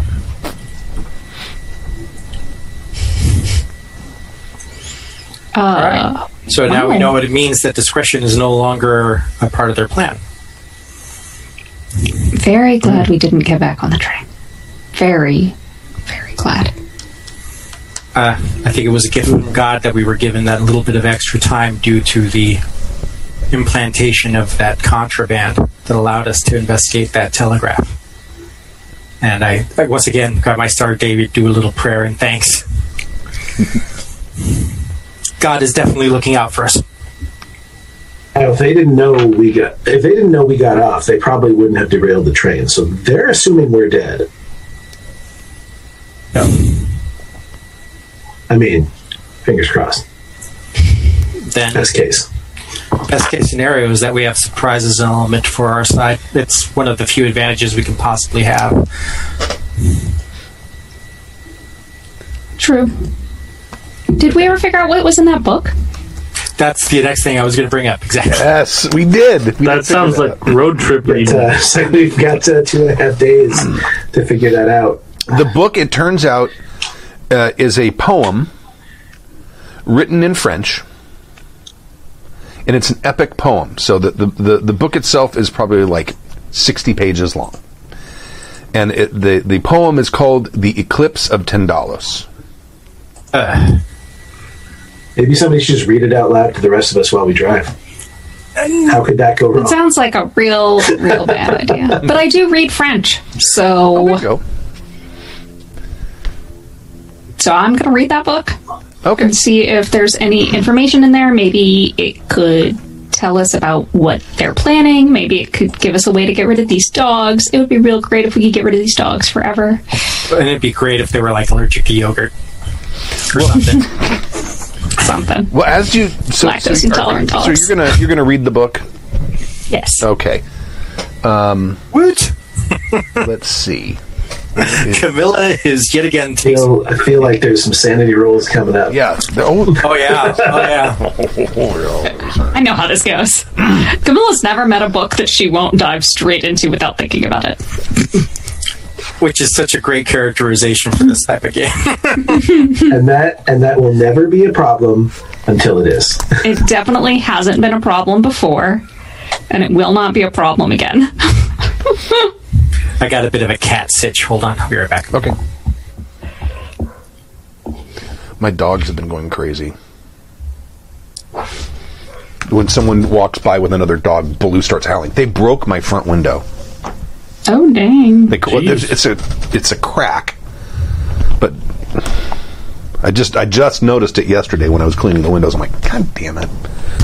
So I got to now I have to have the window replaced. I got to figure out something because at some some point one of them's going to like put their paw through the window. Probably Baloo because when he sees another dog having a walk, he gets extremely jealous. It's like, how dare you take someone else out and not also me, person I don't know? Right, exactly. well, he it, Blue is everyone's friend. He loves he loves uh. all creatures unless they're squirrels or cats. Just frost the bottom half of your windows. so you can't see the There you go. That's a good idea. okay, so so the the I was going to say they, Go they make that that like it's almost like sticky film that you can put on the window. Oh, so it doesn't. That's shatter? basically like, like- an uh, It, like, exterior. pebbles it. Yeah. Well, not just for frosting, but like for safety purposes. Yeah, that's too. what I'm. What I'm worried about is that one of them's going to like like break it and then try to jump through it and eviscerate themselves because they are dogs. well, in the meantime, like until you replace it, definitely get some of some of that film because it should reinforce it enough that That it won't shatter. right. yeah. Yeah, Okay. because so- they make it for like plate glass windows for earthquake safety and stuff. oh, okay. Sorry. I'll look it up. Uh, so And also maybe some frosting. yeah, or okay. it'd be so much easier if I didn't let them in the house when I'm not home. Baby gates. That's what I'm thinking. But it's so nice for them to have the run of the house because if someone were but you trying to break just- in, it- it- they would the be like, "Holy shit, that's a huge dog!" um, so the Eclipse of the Tyndall of of Tindalos. It's a it's a story about um, a woman named the, the Lady of Tindalos who, as you read through the poem, seems to be a um, uh, what's the term like a literary euphemism for time. Okay. and like like she she like oversees the passage of time. And it's uh, almost like like the the uh, the weave the what are the the fates that weave and unweave the cloth and that Yeah. determines. Personification Yeah, has it's into the personification of time. That's the word. She's Sailor Pluto. Okay, I get it. and um, and she has a pack of hounds that sort of guard her. And the story is about various suitors coming to try to to win her heart, and the dogs uh, refuse to let them in. and then finally, uh, one of the suitors arrives and tries singing a song to the dogs, which placates the hounds, and then they don't try to threaten him, and he is allowed to come in and and and, and woo her, and they live happily ever after. So, but it seems like it's there. The the the the poem is concealing what seems to be this song that placates these hounds. Well, it is time to figure out what that is. and it's right there Must in know. there in French. Oh, so it's like it's like written in there and like Oh yeah, the, the, the, the, Oh, the- perfect. Yeah, the song is in there. Yeah, yeah. It's Frere Jacques. Alouette. Gourmet boo. No thanks. Frère Chaka, Frère Chaka, dormez-vous. So that's what that does. dun. French children have figured out that song as a safety measure for years and years. and I'm still trying to figure out what the mysterious item is. You ask a ask a native French speaker about it, like, oh yeah, we use that to keep away the yogurt dogs. you guys, you guys don't have that. Well, this gives us at least a um, this gives us a starting point, something to placate the hounds, Yeah. And also possibly a way to manipulate time. That could prove very useful. That seems less like a thing we should actually do. Well, if Abigail is in different moments of time, we need to disrupt as many of her rituals as possible. There are nine times nine. There are nine rituals at least going on at nine different points in time with groups of nine people. As far as I know, we've only managed to disrupt one, and that hasn't deterred her. Not only that, but it could be one of her safety measures is the fact that she is spread across time. If we can somehow merge them, we would be able to deal with her directly.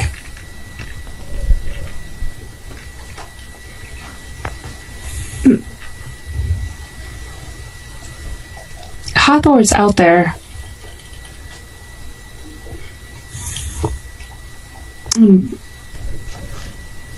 We cannot let her raise him. Then it makes the haste of this travel even more important. Well, and while we go, we all get to learn a fun song.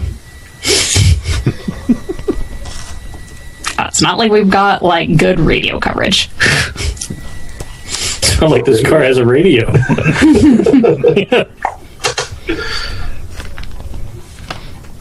Okay. So that that that was probably like a the, the evening of the 28th, I'm guessing, July 28th. So um driving through the night and I'm going to I'm going to like estimate you're going to arrive in San Francisco on July 29th. Okay. Okay. Uh, and I'm assuming when you're not when you're not uh, driving, you're probably studying that song. Mm-hmm. Okay. Yeah, I wasn't joking. I mean, I want to teach everyone the song Okay. so that we all have our own protection against the dogs. Got it. All right. And I will absolutely slip back into like, yeah, I was a soldier, so I fall asleep instantly, and wherever I am, Wherever you can catch some shit out, you take it. as as long as I'm not driving, I just instantly just Bless you. conked out. Okay. Um. So Except when it's music practice. Right. it's time for our sing along. So, on the evening of the 29th, you arrive uh, in San Francisco.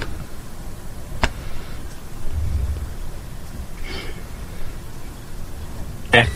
Okay. And, and you're, I think you're, you're, you're, you're, get- you're estimating that the, probably the train is going to ri- arrive in the morning. The derailed train?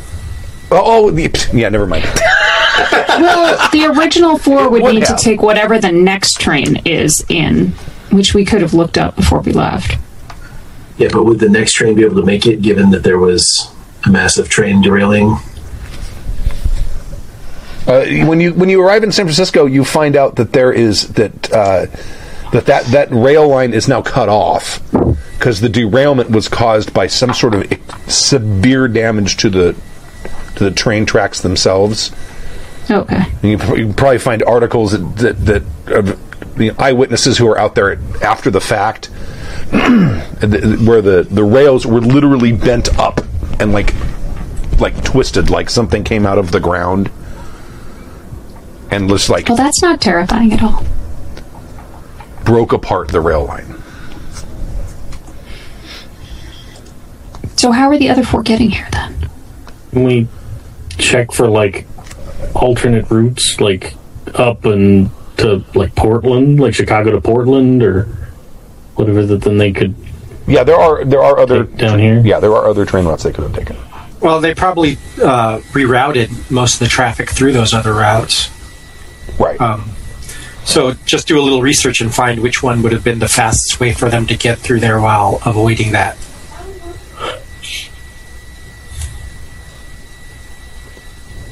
That might be yeah, like the northern route, or I don't know. Roll some dice because there's there's a train line that goes south, like Route 66 style to L.A. right. or there's one that goes up north along the Canadian border that splits in Spokane to go to Portland or Seattle. And then from there, you can go south and get to San Francisco. Or north, either way. Oh, I'm going to say that they, they're probably they're, they're probably rerouting most of the most of the trains the northern northern way. Okay. Yeah, I mean it's in the middle of July, so weather is not a concern going north. Also, we know the hotel that Abigail wanted them to meet at, correct? Wasn't that in the original telegram? Uh, the Grand Hotel. The name of it? Oh no, the Palace Hotel. We should occupy rooms near that place. That's but exactly what I was thinking. in it. Oh, there's also uh, there's also a news story that um, President Warren Harding, who by the way is staying in the Palace Hotel because he's he's uh, Is this where the birthday party is happening now? he's in San Francisco, but he's fallen ill.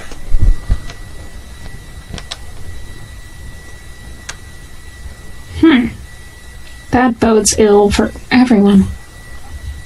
The, uh, his his doctor made a statement saying that he's suffering from dietary upset. Yeah, but the villain's MO has used disease or pestilence in general. Maybe we should get rooms in that hotel and see if we can make our way into the room directly above or below the president's room.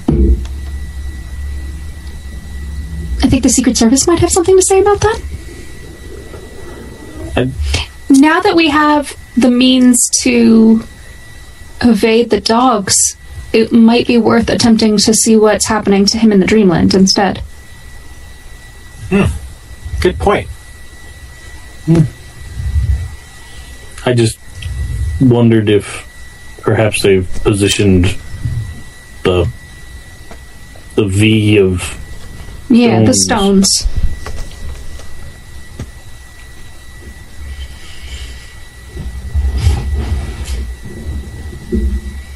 Hmm, yeah, actually searching out for the V of stones would probably be a great idea. But I don't know how we're going to be able to go through an entire hotel looking for that. I mean, they've placed those things under the bed. Mm-hmm. Especially a hotel that the president is staying in. Yes, they would be underneath the president's bed, most likely, which seems beyond our ken in getting in. If only doors were here.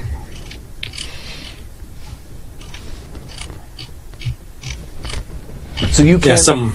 You can get rooms at the at the you, you the, uh, the when you get to the the Palace Hotel, it's very obviously that this is the sort of hotel that's going to have a presidential suite or something of that sort.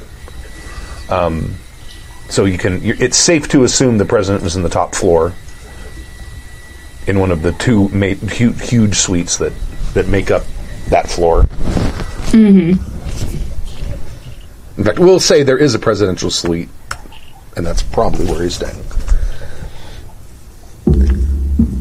Is it, are there other hotels nearby? Oh, sure, yeah. I mean, if there's another hotel that's across or adjacent or really close, that would be a great choice if that was possible. Yeah. Yeah, if you can, you can stay in that hotel, you can stay across the street, or next door. There's hotels on either side of it, I'll say. Okay, next door then. Okay.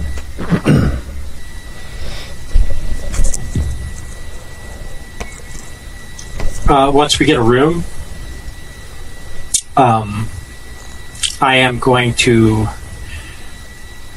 shave my beard and head completely clean shaven.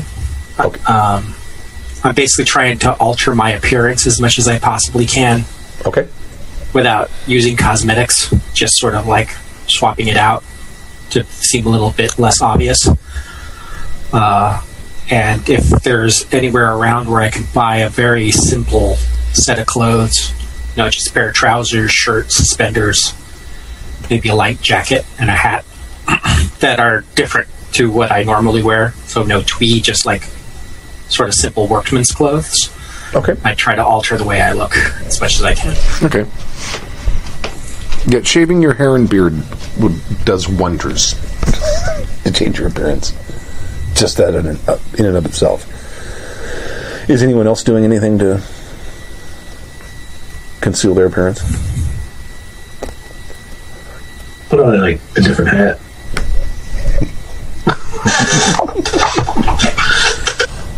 Yeah, I don't really have like I don't have a signature look per se.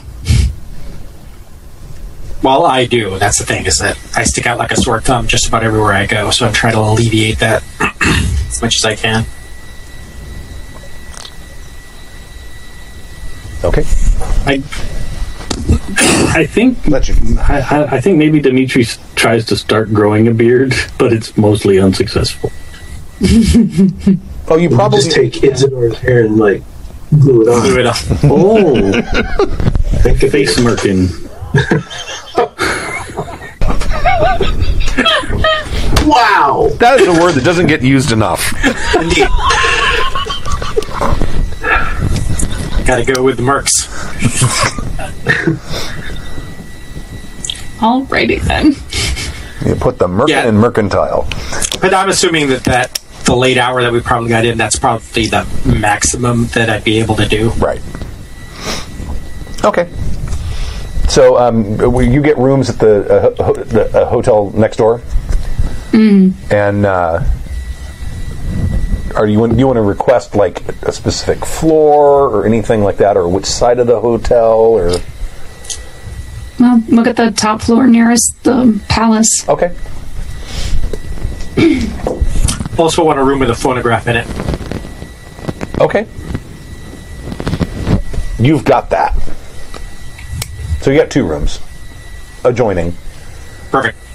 both both uh, look out at the uh, at the Palace Hotel, across the alley. But basically, there's just the scene of me having these new clothes on, having pulled out of the bathroom, just clean shaven. And you see him sort of sit down on one of the chairs in the living area and put a big bag of ice on his knee and just sort of like rub his temples and sort of like attempt to sort of relax. You can tell that he's in a lot of discomfort.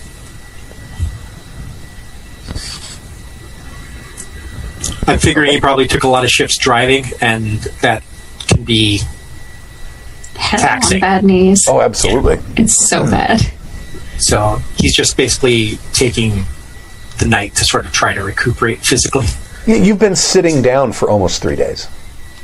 Yeah, Yeah, and any and any driving shift, it's you know, there's no power steering, there's no ABS, so yeah. everything is difficult. It's just that he's an injured old man. I don't want to lose fact of, track of the fact that you know he's not a young buck, and he did severely injure his leg. So he's like, uh, Right. Okay. Uh, anything else you guys want to do that evening? I think I'd probably offer to go find a drugstore and see if I could get some know, Aspirin. aspirin powder or something. Oh, okay. Uh, Seeing how seeing how uncomfortable he is, just I didn't in character didn't think about that until he's like, "Ugh." Okay. so I'd make a venture out for that. Yeah, there's a drugstore down the street. Or I mean, Oh. like, if you're going to go to the drugstore, get some smelling salts too, okay, just in case we need to wake somebody real bad. well, that's a good idea. I mean, it's still the twenties, so I could go to the drugstore and be like, Can I have some heroin, please? "Give me that, give me that amphetamines." We're all on crystal meth, fighting evil. Okay. All right. So he, he comes back and, and brings you some, uh, probably some, something akin to Alka Seltzer, and uh, maybe some liniment. Oh, that'd be fantastic. So I, I, I thank Dimitri a great deal and uh, administer the uh, analgesics. Okay. So, do we still have that rifle that we stole? Do you We guys took pack- it with us. I think you guys did pack it. Yeah. Does it have a scope? Oh, yeah, absolutely. I remove the scope and I kind of like use it to like just look out the window and keep an eye on the hotel next door. This is that evening. Yeah, Okay. I'm just taking watch, just keeping an eye out. You know, sort of like icing and nursing my knee while I'm sitting down, just looking out the window. Sort of like a rear window, sort of. Get, make a make a um, a spot hidden roll. You got it. Roll. What is my spoot? My spot hidden is a 52, and I got a 66, so no. Okay. Do I get any bonus from the scope? Sure. Yeah. Roll a bonus die. Ah, that's a 48. Okay. I'm sorry, 46. You've never seen her in person, but you think you may have seen Florence Harding walk by a window. Oh. I tell the group, I'm fairly certain that I saw Florence Harding walking past that window. So we can say fairly certainly that that's the room that he, the president's in.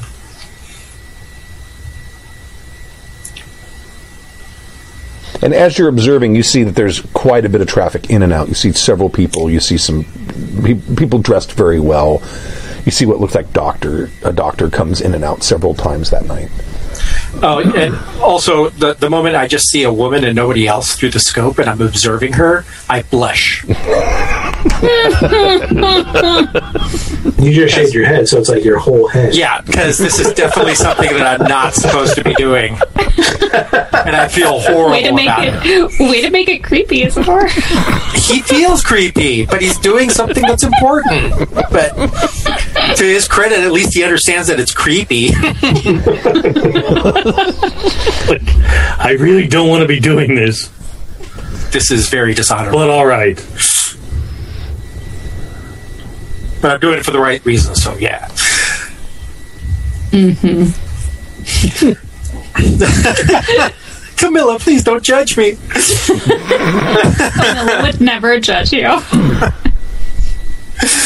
Especially not after you murdered that dude. Well, if we can get past that, we can get past just about anything, right?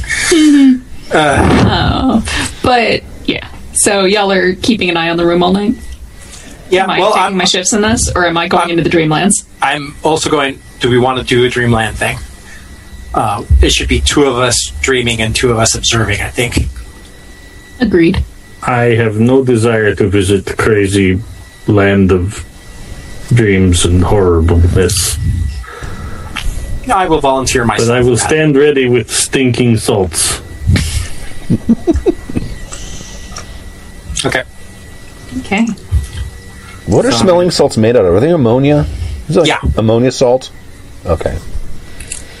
Let me tell you, I haven't been on, on the wrong end of one of those just out of curiosity once. Oh, I did. And- we used to have those uh, uh, ammonia ampules that you're supposed to use. They put. They used to put them in first aid kits. That like Yeah, the ones just snap.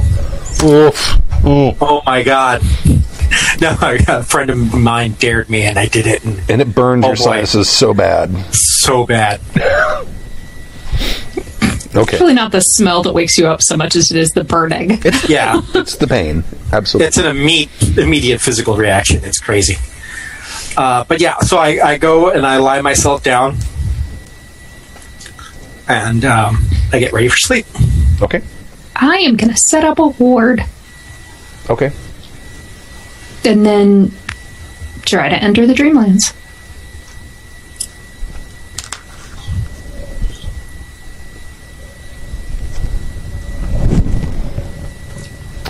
Remember. Did I have you guys make a will roll? I don't remember what I did last. I think it was a power roll. Power roll, which is I think. Okay. Stat. Yeah. Yeah. Go ahead and make that. I got a 61 under 80. I really need to stop using these dice, but they're just so perfect. I got a 74 under my 75. Wow. Okay. Um, right. But, like, they're my creepster dice. I use them for creepy things. Okay. So you guys, um, you drift off into sleep, and uh, you wake up in your room. And uh, I'm assuming that uh, that Melvin and and Dimitri are watching over you guys, or how is this? Yeah. I'll probably pull out the deck of playing cards I bought at the drugstore. Okay. We can just play cards and watch out for. I don't know. Is there a set before this starts? Was there a set amount of time that you wanted us to give you? Anything like that, or is it just uh, if I start thrashing around, try and wake me up? Yeah, I think it's more of like a if we seem to be in distress. Or obviously if, like, something comes to attack us in the waking world. Okay. All right. I'm, I am sort of humming the song underneath my breath. Alrighty. Uh, um, so and- when you guys wake up, Dimitri and and Melvin are asleep in their chairs. okay.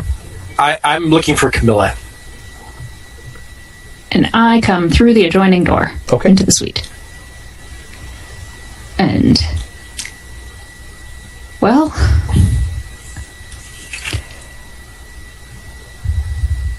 Let's see what we can find out, I suppose. Let's. I think this is going to be our only means of getting past Secret Service anyway. Agreed. So basically, I, I put out my arm shall we? Let's be off. and and I take your arm, faking a great deal of bravado. Because it was much easier to pretend like this was a good idea when I was insane. Right. I pat your hand lightly and we move off. Um, so just head over to the other hotel. Go to the top floor. Okay.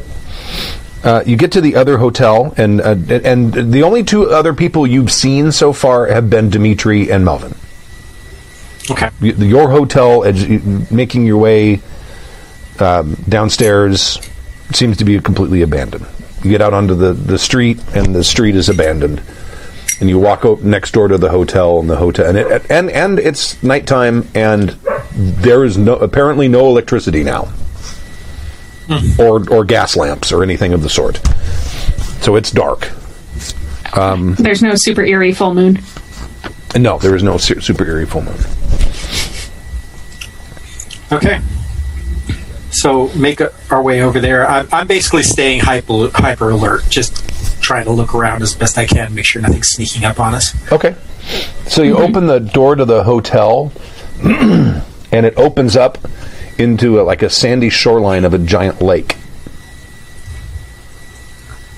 Is this a lake we recognize? Yes, uh, and you can see there are there are nine black pillars, sort of spaced out in a V, um, and they're they they extend up, and like when you look up, you can see that they're the ceiling of the hotel lobby, and the pillars seem to go through it. Okay.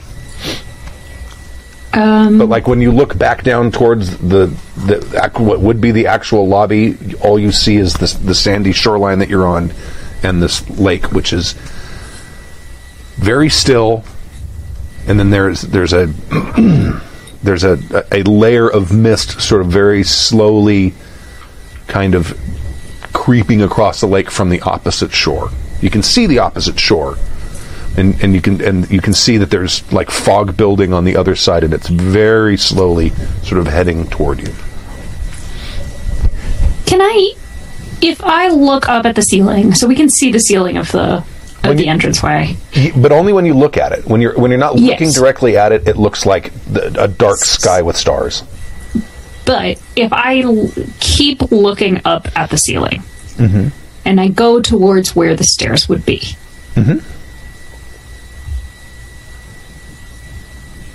You s- Basically, using the ceiling as our guide to try to navigate through. right. through the hotel. You start. You, you walk that way, but you are you definitely feel like you're walking in water. And you are. You seem to be like like you get up right up to what you can kind of feel as the edge of the lake, and it. Like if you take a step, you are you're, you you feel like you're stepping in water. Okay. Is there a fire escape on the outside of the hotel? Uh, yeah, I'm sure there is. Yeah. Yeah, that's a brilliant idea. Let's try that. I mean, I'm just. I don't want to do this again. I've Yeah. done it before. It didn't go well. it's like every time you try to teleport into dreaming, I swear it's always something. Noteworthy. Cave full of faces. I'm End not up falling in for it again. Carcosa. I don't know. communing with It's, it's led to some of the, it's led to some of the most poignant, fantastic Cthulhu moments in this game so far. But are like they those. nice? No. Okay. Um, so yeah, you, you, are you just going to note where where the fire where the fire exit is? Yeah. Okay. Alrighty. So you- you start walking, and you're definitely getting deeper in water. No, no. No, we're going to go outside. Oh, of we're going to go hotel and take- outside. and take the fire escape up. Yeah. Okay, so- Unlike the last time I was in with this lake, and I went into the lake, and then I went into the city, and it didn't go so So well. you're going to go back out of the hotel around to the alley. Okay. Okay. I wasn't sure what you're doing. All right. Um, so you go out and you and you get to the the, fi- the the fire escape is there, and you can finagle your way up the fire escape. Okay. And make our way to the top floor that way. Okay. Yeah. Uh, you get up to the top floor, and uh, it is, in fact, the window through which you saw Florence Harding earlier. and the window is like cracked open like that much. Okay, I take my cane and I use it as a lever to open the window a little bit more. Okay. What do I see when I peer in? Uh, you see, it looks like a bed chamber. Uh, it looks like a, a bed. It looks like a royal bed chamber. Uh, there is one of those uh, big four-post beds with the big sort of canopy thing on top of it. Um, everything looks older than what you would expect to see, like from another age. Um, instead of uh, there being uh, like modern like ceramic uh, a pitcher with uh, you know glasses. It's like clay cups with a with a like a, a clay fired like rough fired pitcher. Um, the bed does not look like it's a, a modern bed. It looks like it's it's probably made out of it's probably a feather bed or something even older than that.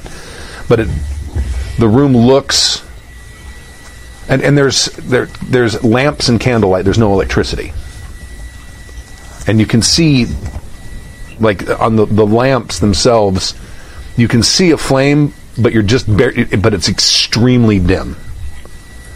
The, the the inside of the of the of the chamber is lit, but it's barely lit. Uh, and you can see a figure laying in bed, and it appears to be an old man, and he has a long beard, and he has long white hair, and he's wearing a crown. And he seems to be wheezing.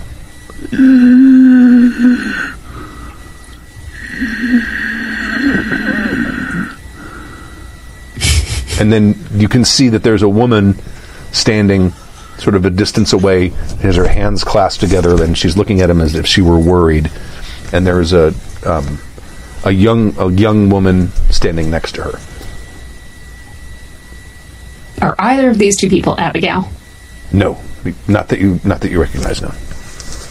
Doesn't have a daughter? Yes. Yeah, he has a wife and a daughter.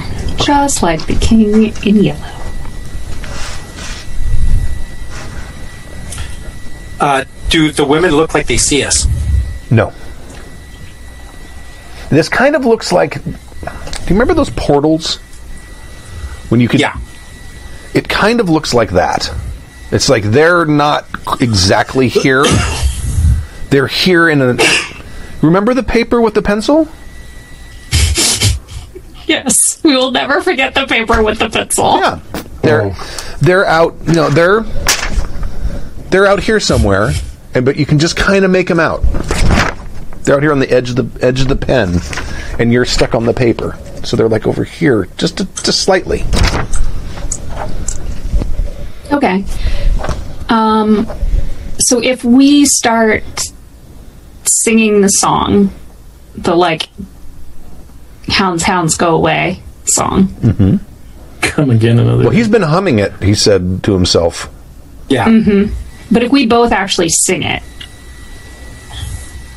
together, Well, if you start singing it, I'll follow along. and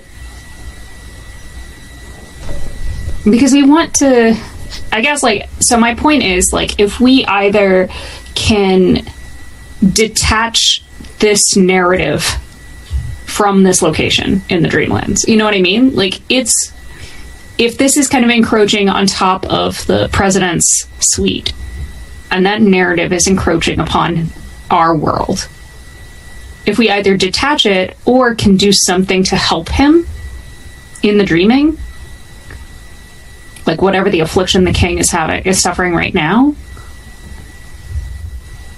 then that would translate itself to President Harding.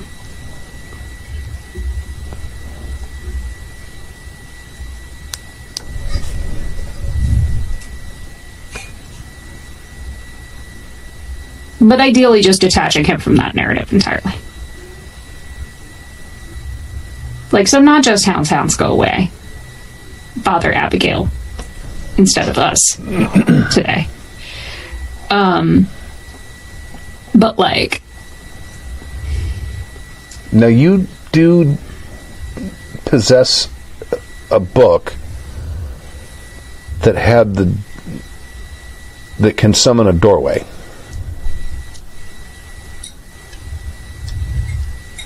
Because what the what you, are seeing right now, and you, and you can, and you probably, and it's been a long time since that the, that portal thing happened.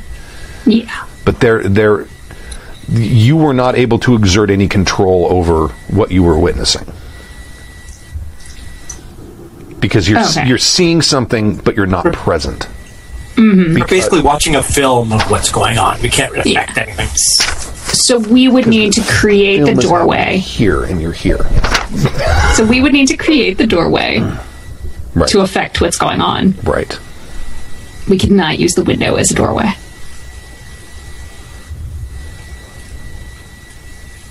Hmm. Like, if I climb through this window, am I in with the king or am I in the president's room in the dreaming? It appears that you are in a, the king's bedchamber. That's what it looks like, but it's it it it's sort of superimposed on another reality that is almost too dim to actually be able to perceive at this point. Okay. Well, if that's the case, can I reach under the bed and see if there's any of those stones under there? Uh, you, uh, you, yeah, you look under the bed and you don't see them. You don't And see I definitely don't see any smiling faces. Good. No, no smiling faces underneath the bed.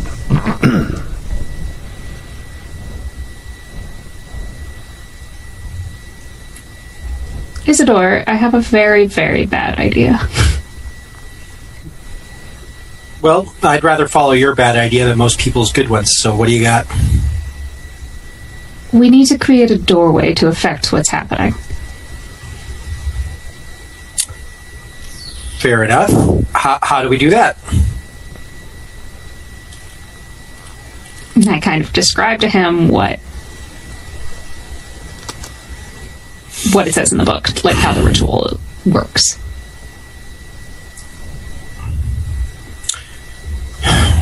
Well, it's worth a try. Otherwise, we'd be wasting the entire attempt.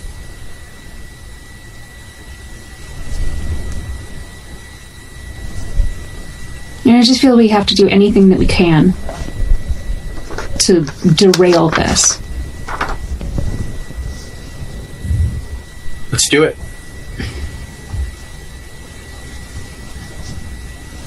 Uh, you would need to make your mythos roll. No, not my Mythos roll.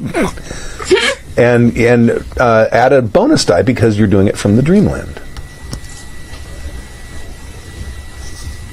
No, it's not that bad. I mean, it's bad, but it's not that bad. Well, whoever is casting, whoever is casting to, to create the doorway. What is your mythos right now? Uh, my Mythos is at uh, 16. Oh, you know what? Stop. Hold on. You read a book that gives that we forgot to do that stuff. I just remembered that because a it gives you mythos, a mythos bonus.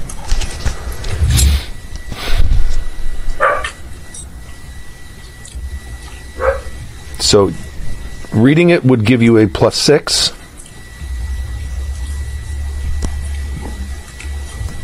All right. 2d sanity loss.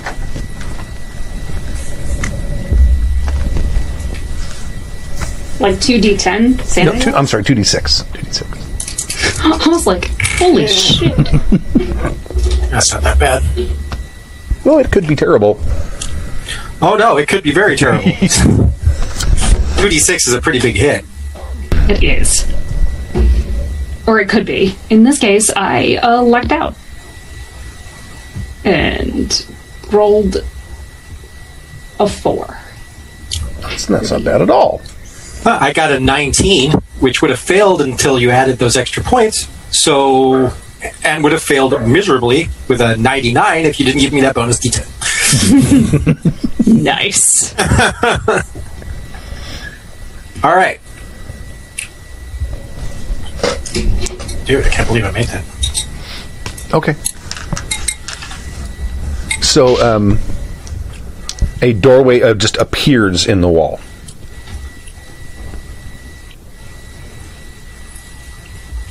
I walk through it first. Okay. I think we should walk through it together. Eh. Very well. You're correct. You've done far more to protect me than I have to protect you anyway. That's Shall we? not even true. Let's do this together. Okay. You walk Take a deep breath. Walk through. Okay. And uh, you enter. Do in- that Indiana Jones first step on the uh, on that invisible bridge. Sort of Oh, like, yeah. "Ah!" you step in, and uh, Nails. Nails. there is a uh, a stairway leading down, made out of stone. Jesus. Okay, head on down. I recognize this stairwell. Yeah. I know I don't. It's the one that leads down from the doctor's place. That Yeah, I never went down those stairs. I don't think. that's cool. It's cool. Everything's fine here.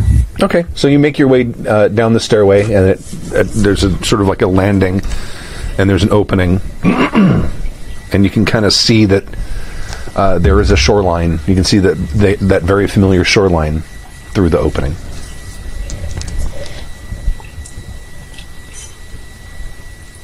Okay. But we need to get to the king's bedchamber.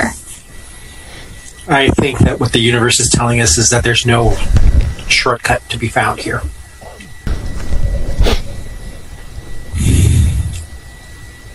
Well, then we take the long way.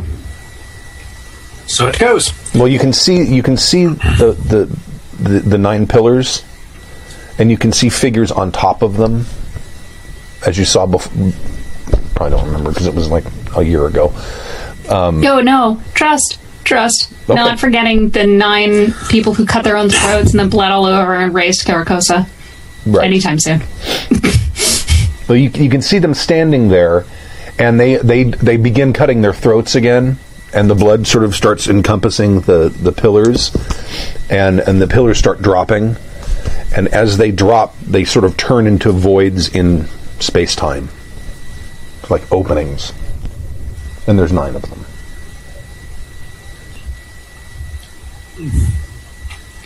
Now we have to choose what's between door number one, or there's no way of looking through these portals. Uh, they're they're they're very distorted. You can sort of see, like in some of them, you can see like a little bit of motion, but they're extremely distorted. You can't really tell what's there. Some are darker than others.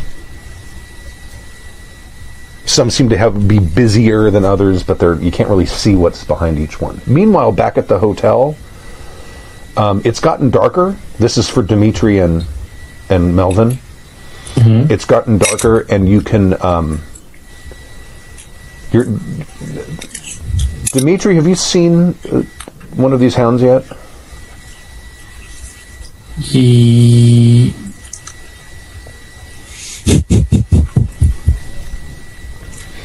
Didn't you see one Yes, with me I with saw the- Yeah, that's what I was going to say. I saw the one that was eating Einstein. Ah, okay, all right.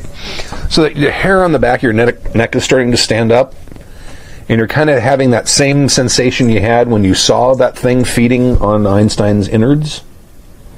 Oh. and you can kind of hear like not like almost like a scratching noise that seems to be coming from the dark corners of your of the of the hotel room. Of our hotel room? Yes. I think I'm gonna try and sing the song Okay. that we practiced in the car. Okay. As soon as he starts, Melvin will join in. Okay. And both of you make um, let's say education rolls. Okay. Well, did you learn this song? See how well you got it. Do either of you speak French? Nope. Okay. I learned it definitely make- phonetically. Hmm? Because I learned it phonetically. right. Oh, I wrecked it. Yeah, I got an 18. Oh, okay. I got a two. Oh! So you start singing, and then you, and you realize, oh, I'm feeling better. I'm It's like feeling Mythos, psych, uh, Simon and Garfunkel busting it out. With like harmony going on and shit. Hello, this is my It was a Or have a barbershop road trip. quartet. it's like More time appropriate, yeah. sweet Adeline. All right. Read out a line. Okay. So back at the back at the uh, at the shoreline. So you have you have basically there's like nine portals.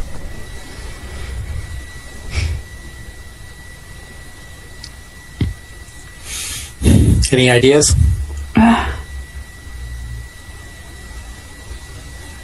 honestly, I have no idea unless there's any distinguishing features from the people who were on top of the pillars. But they were all like dark robed figures. You couldn't really, and they're gone. I mean, they they sort of after mm-hmm. they cut them cut their throats, they sort of vanished. They'd kind of Jedi'd out, just robes. I wonder if there's anything like I could extend my senses, kind of try to feel out what might be there. You can totally try that. I would think that would be a mythos roll.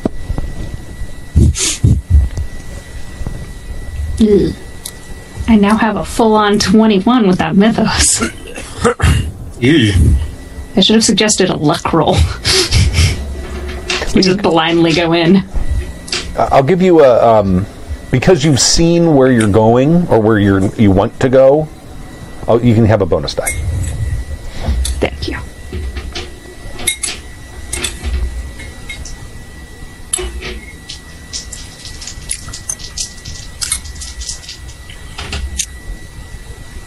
Oh, thank you for the extra points, Stu. You Also, it? the bonus die. Yes, I made it on the nose. Okay. Oh, good. Okay. So it, it coincidentally it is the uh, of it is the the um, the portal at the point of the V of the of the nine portals. Uh, that's what I was going to guess, too. Well, Do you believe that's the way to go? I do.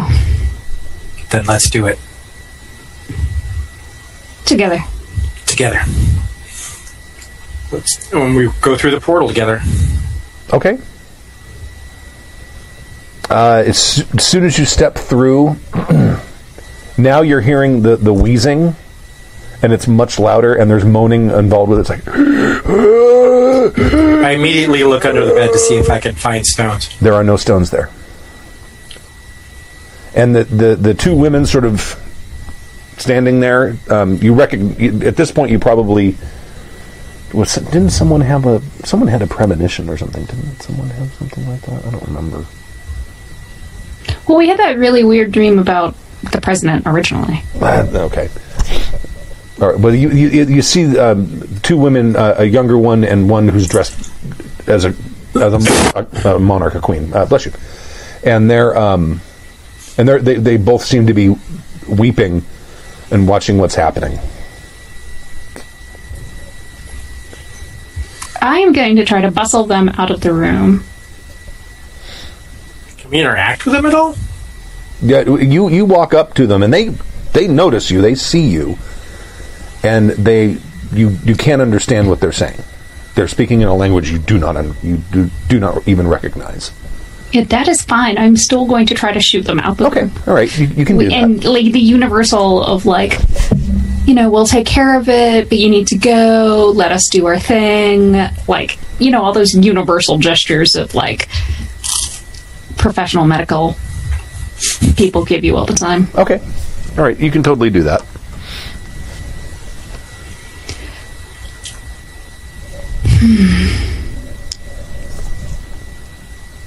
So there are no stones. Kind of looks like this dude is really old.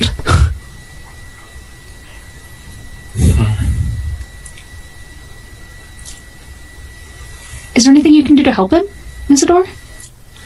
I'm basically going to. Let's see. Do I have any kind of medicine? Not really. I got first aid, but I don't think that's really going to help. I mean, you Oh. never know. Um, I'm going to look at him, and uh,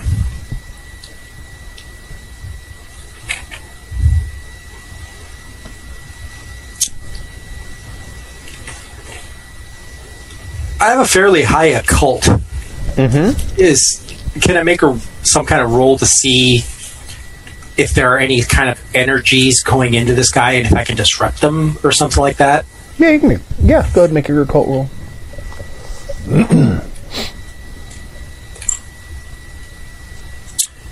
I got a 41 under my 91 occult. Yes, you heard it right. 91. Wow. Damn.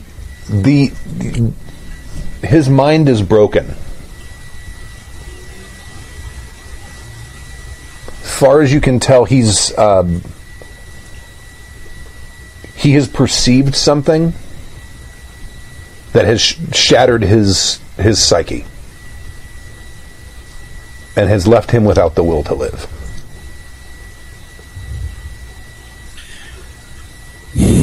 I'm going to try something weird. I'm going to try to project my dream into his mind. Nice. Interesting. Okay. Do you have the dreaming skill yet? I do. Okay. I would say Can that, I lend my dreaming power to you? That we, I mean, we're doing all this together. Oh, you can. Yeah, you can totally help, and I, I would say whoever, whichever one of you rolls, will get a bonus die. Cool. And what are you? You're, you're trying to to to put your perspective on what's going on into his mind, or are you going to try to?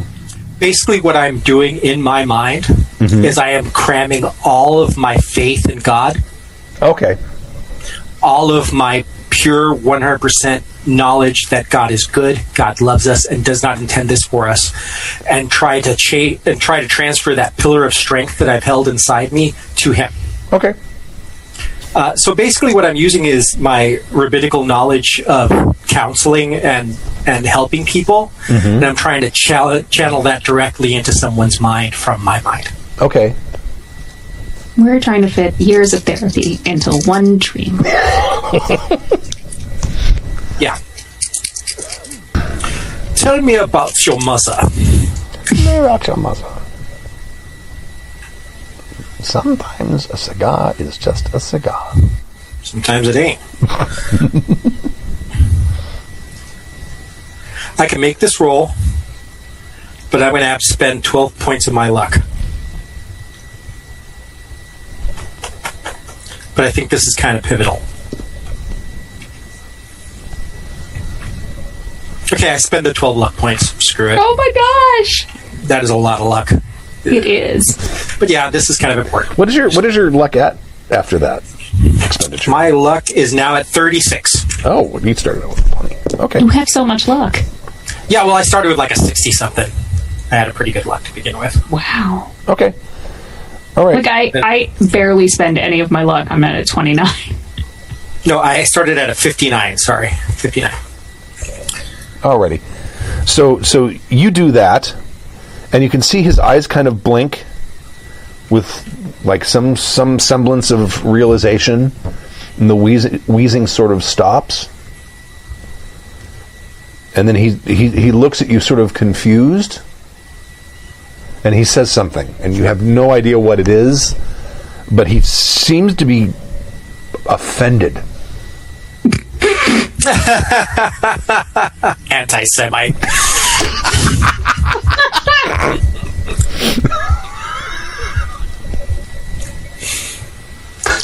um, I, I basically counter his offense with more unconditional love. Okay. All right.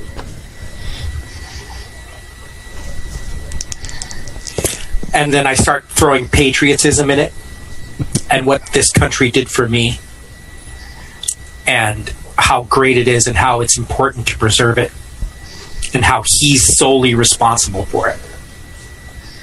And and is he the kind of man that wants to give up on that responsibility? Okay. Is that the epitaph you want?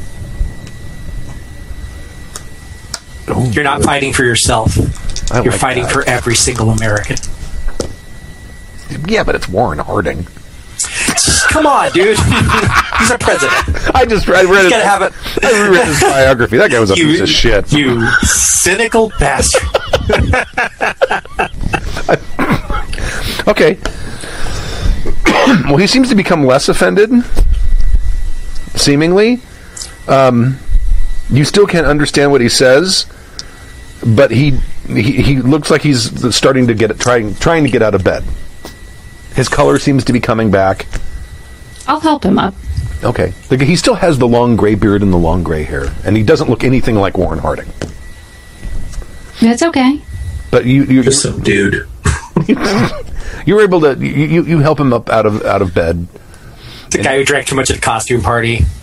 Right.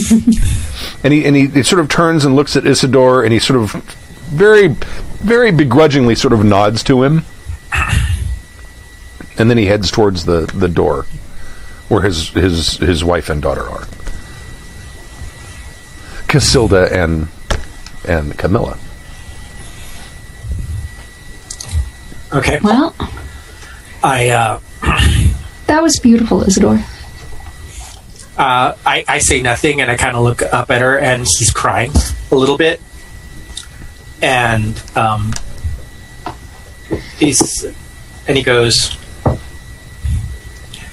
he may not have been the son of God, but his message was true. Love is the only answer. He gets up. He goes, "Shall we?" Yes. You're supposed to be dead. Am I now?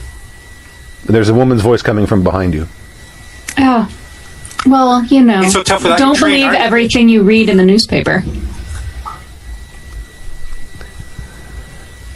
You have become a real problem to me. And you haven't become a problem to us? Even if you just look at us as beasts, we still mean to, pre- uh, to preserve our lives and the lives of our loved ones. It's our instinct.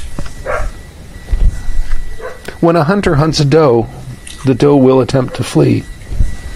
Unless the stag gets it first.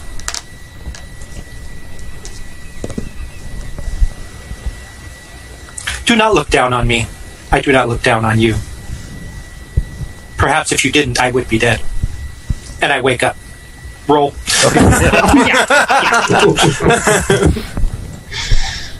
Made it. No problem. Okay. One for the wake up. Also made it no problem. Okay. All right. Man, you if I always rolled like this, that's a 15 under 75. okay. You both wake up. I, I, I lean to the side of the bed and I vomit. that was all the courage he had. He spent it. like he spent his luck. Camilla's gonna grab at the silver dagger Okay. that she still has from their jaunt into the the British Isles. Okay. Alrighty. So yeah, so Isidore just wakes up suddenly and then just vomits off the side of the bed, guys. So play hard. Oh, Okay. So you um uh you you both wake up and it's probably oh. pa- a little past midnight, probably around three four a.m. at this point. Were you successful? We thwarted whatever was happening to the king. I we managed- think we managed to to fix whatever was going on with Harding, but Abigail is there. Abigail was there, and she knows that we're alive now. I don't think she's going to underestimate us anymore. If we don't deal with Abigail, I don't think any of the rest of this will matter. It's only There were eight time. other portals.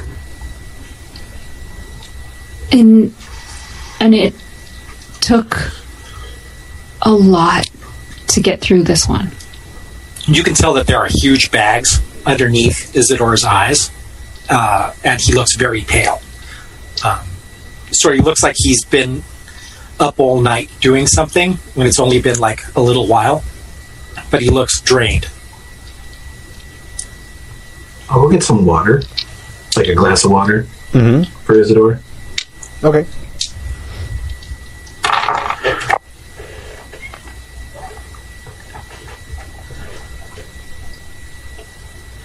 I'm going to read from my Torah a little bit just to sort of settle myself. Okay. Uh, one of you spots a little bit of motion coming from across the uh, alley from the other hotel.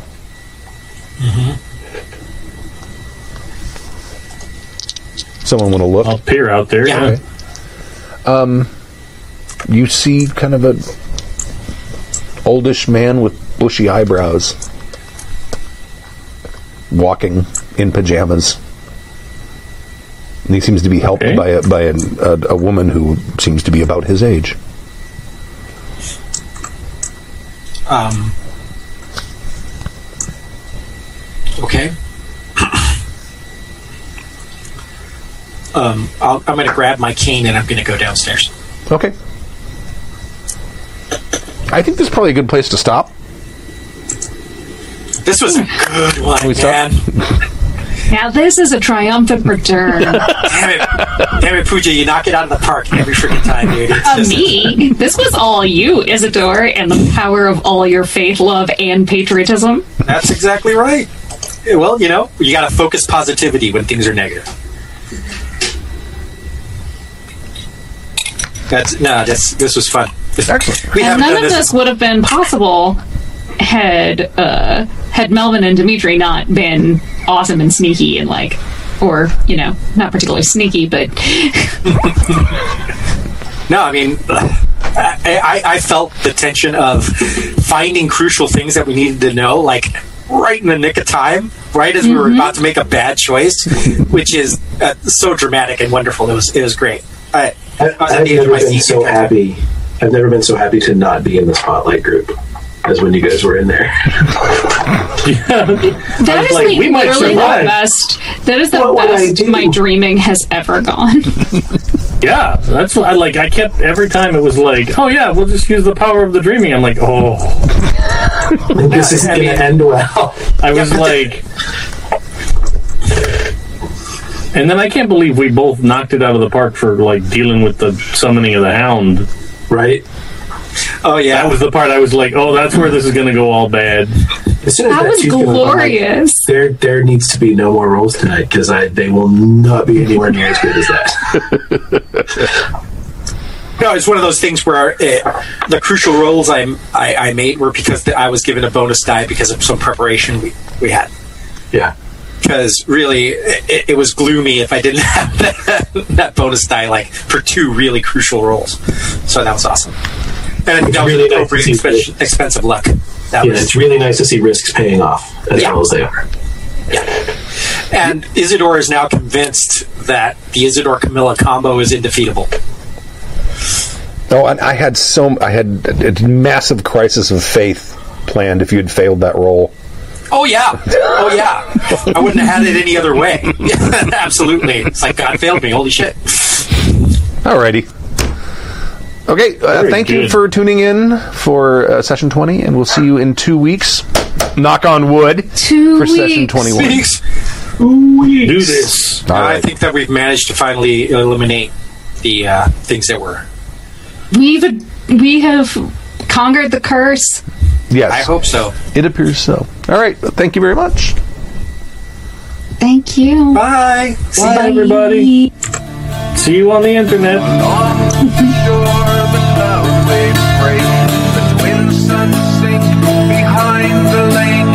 The shore, the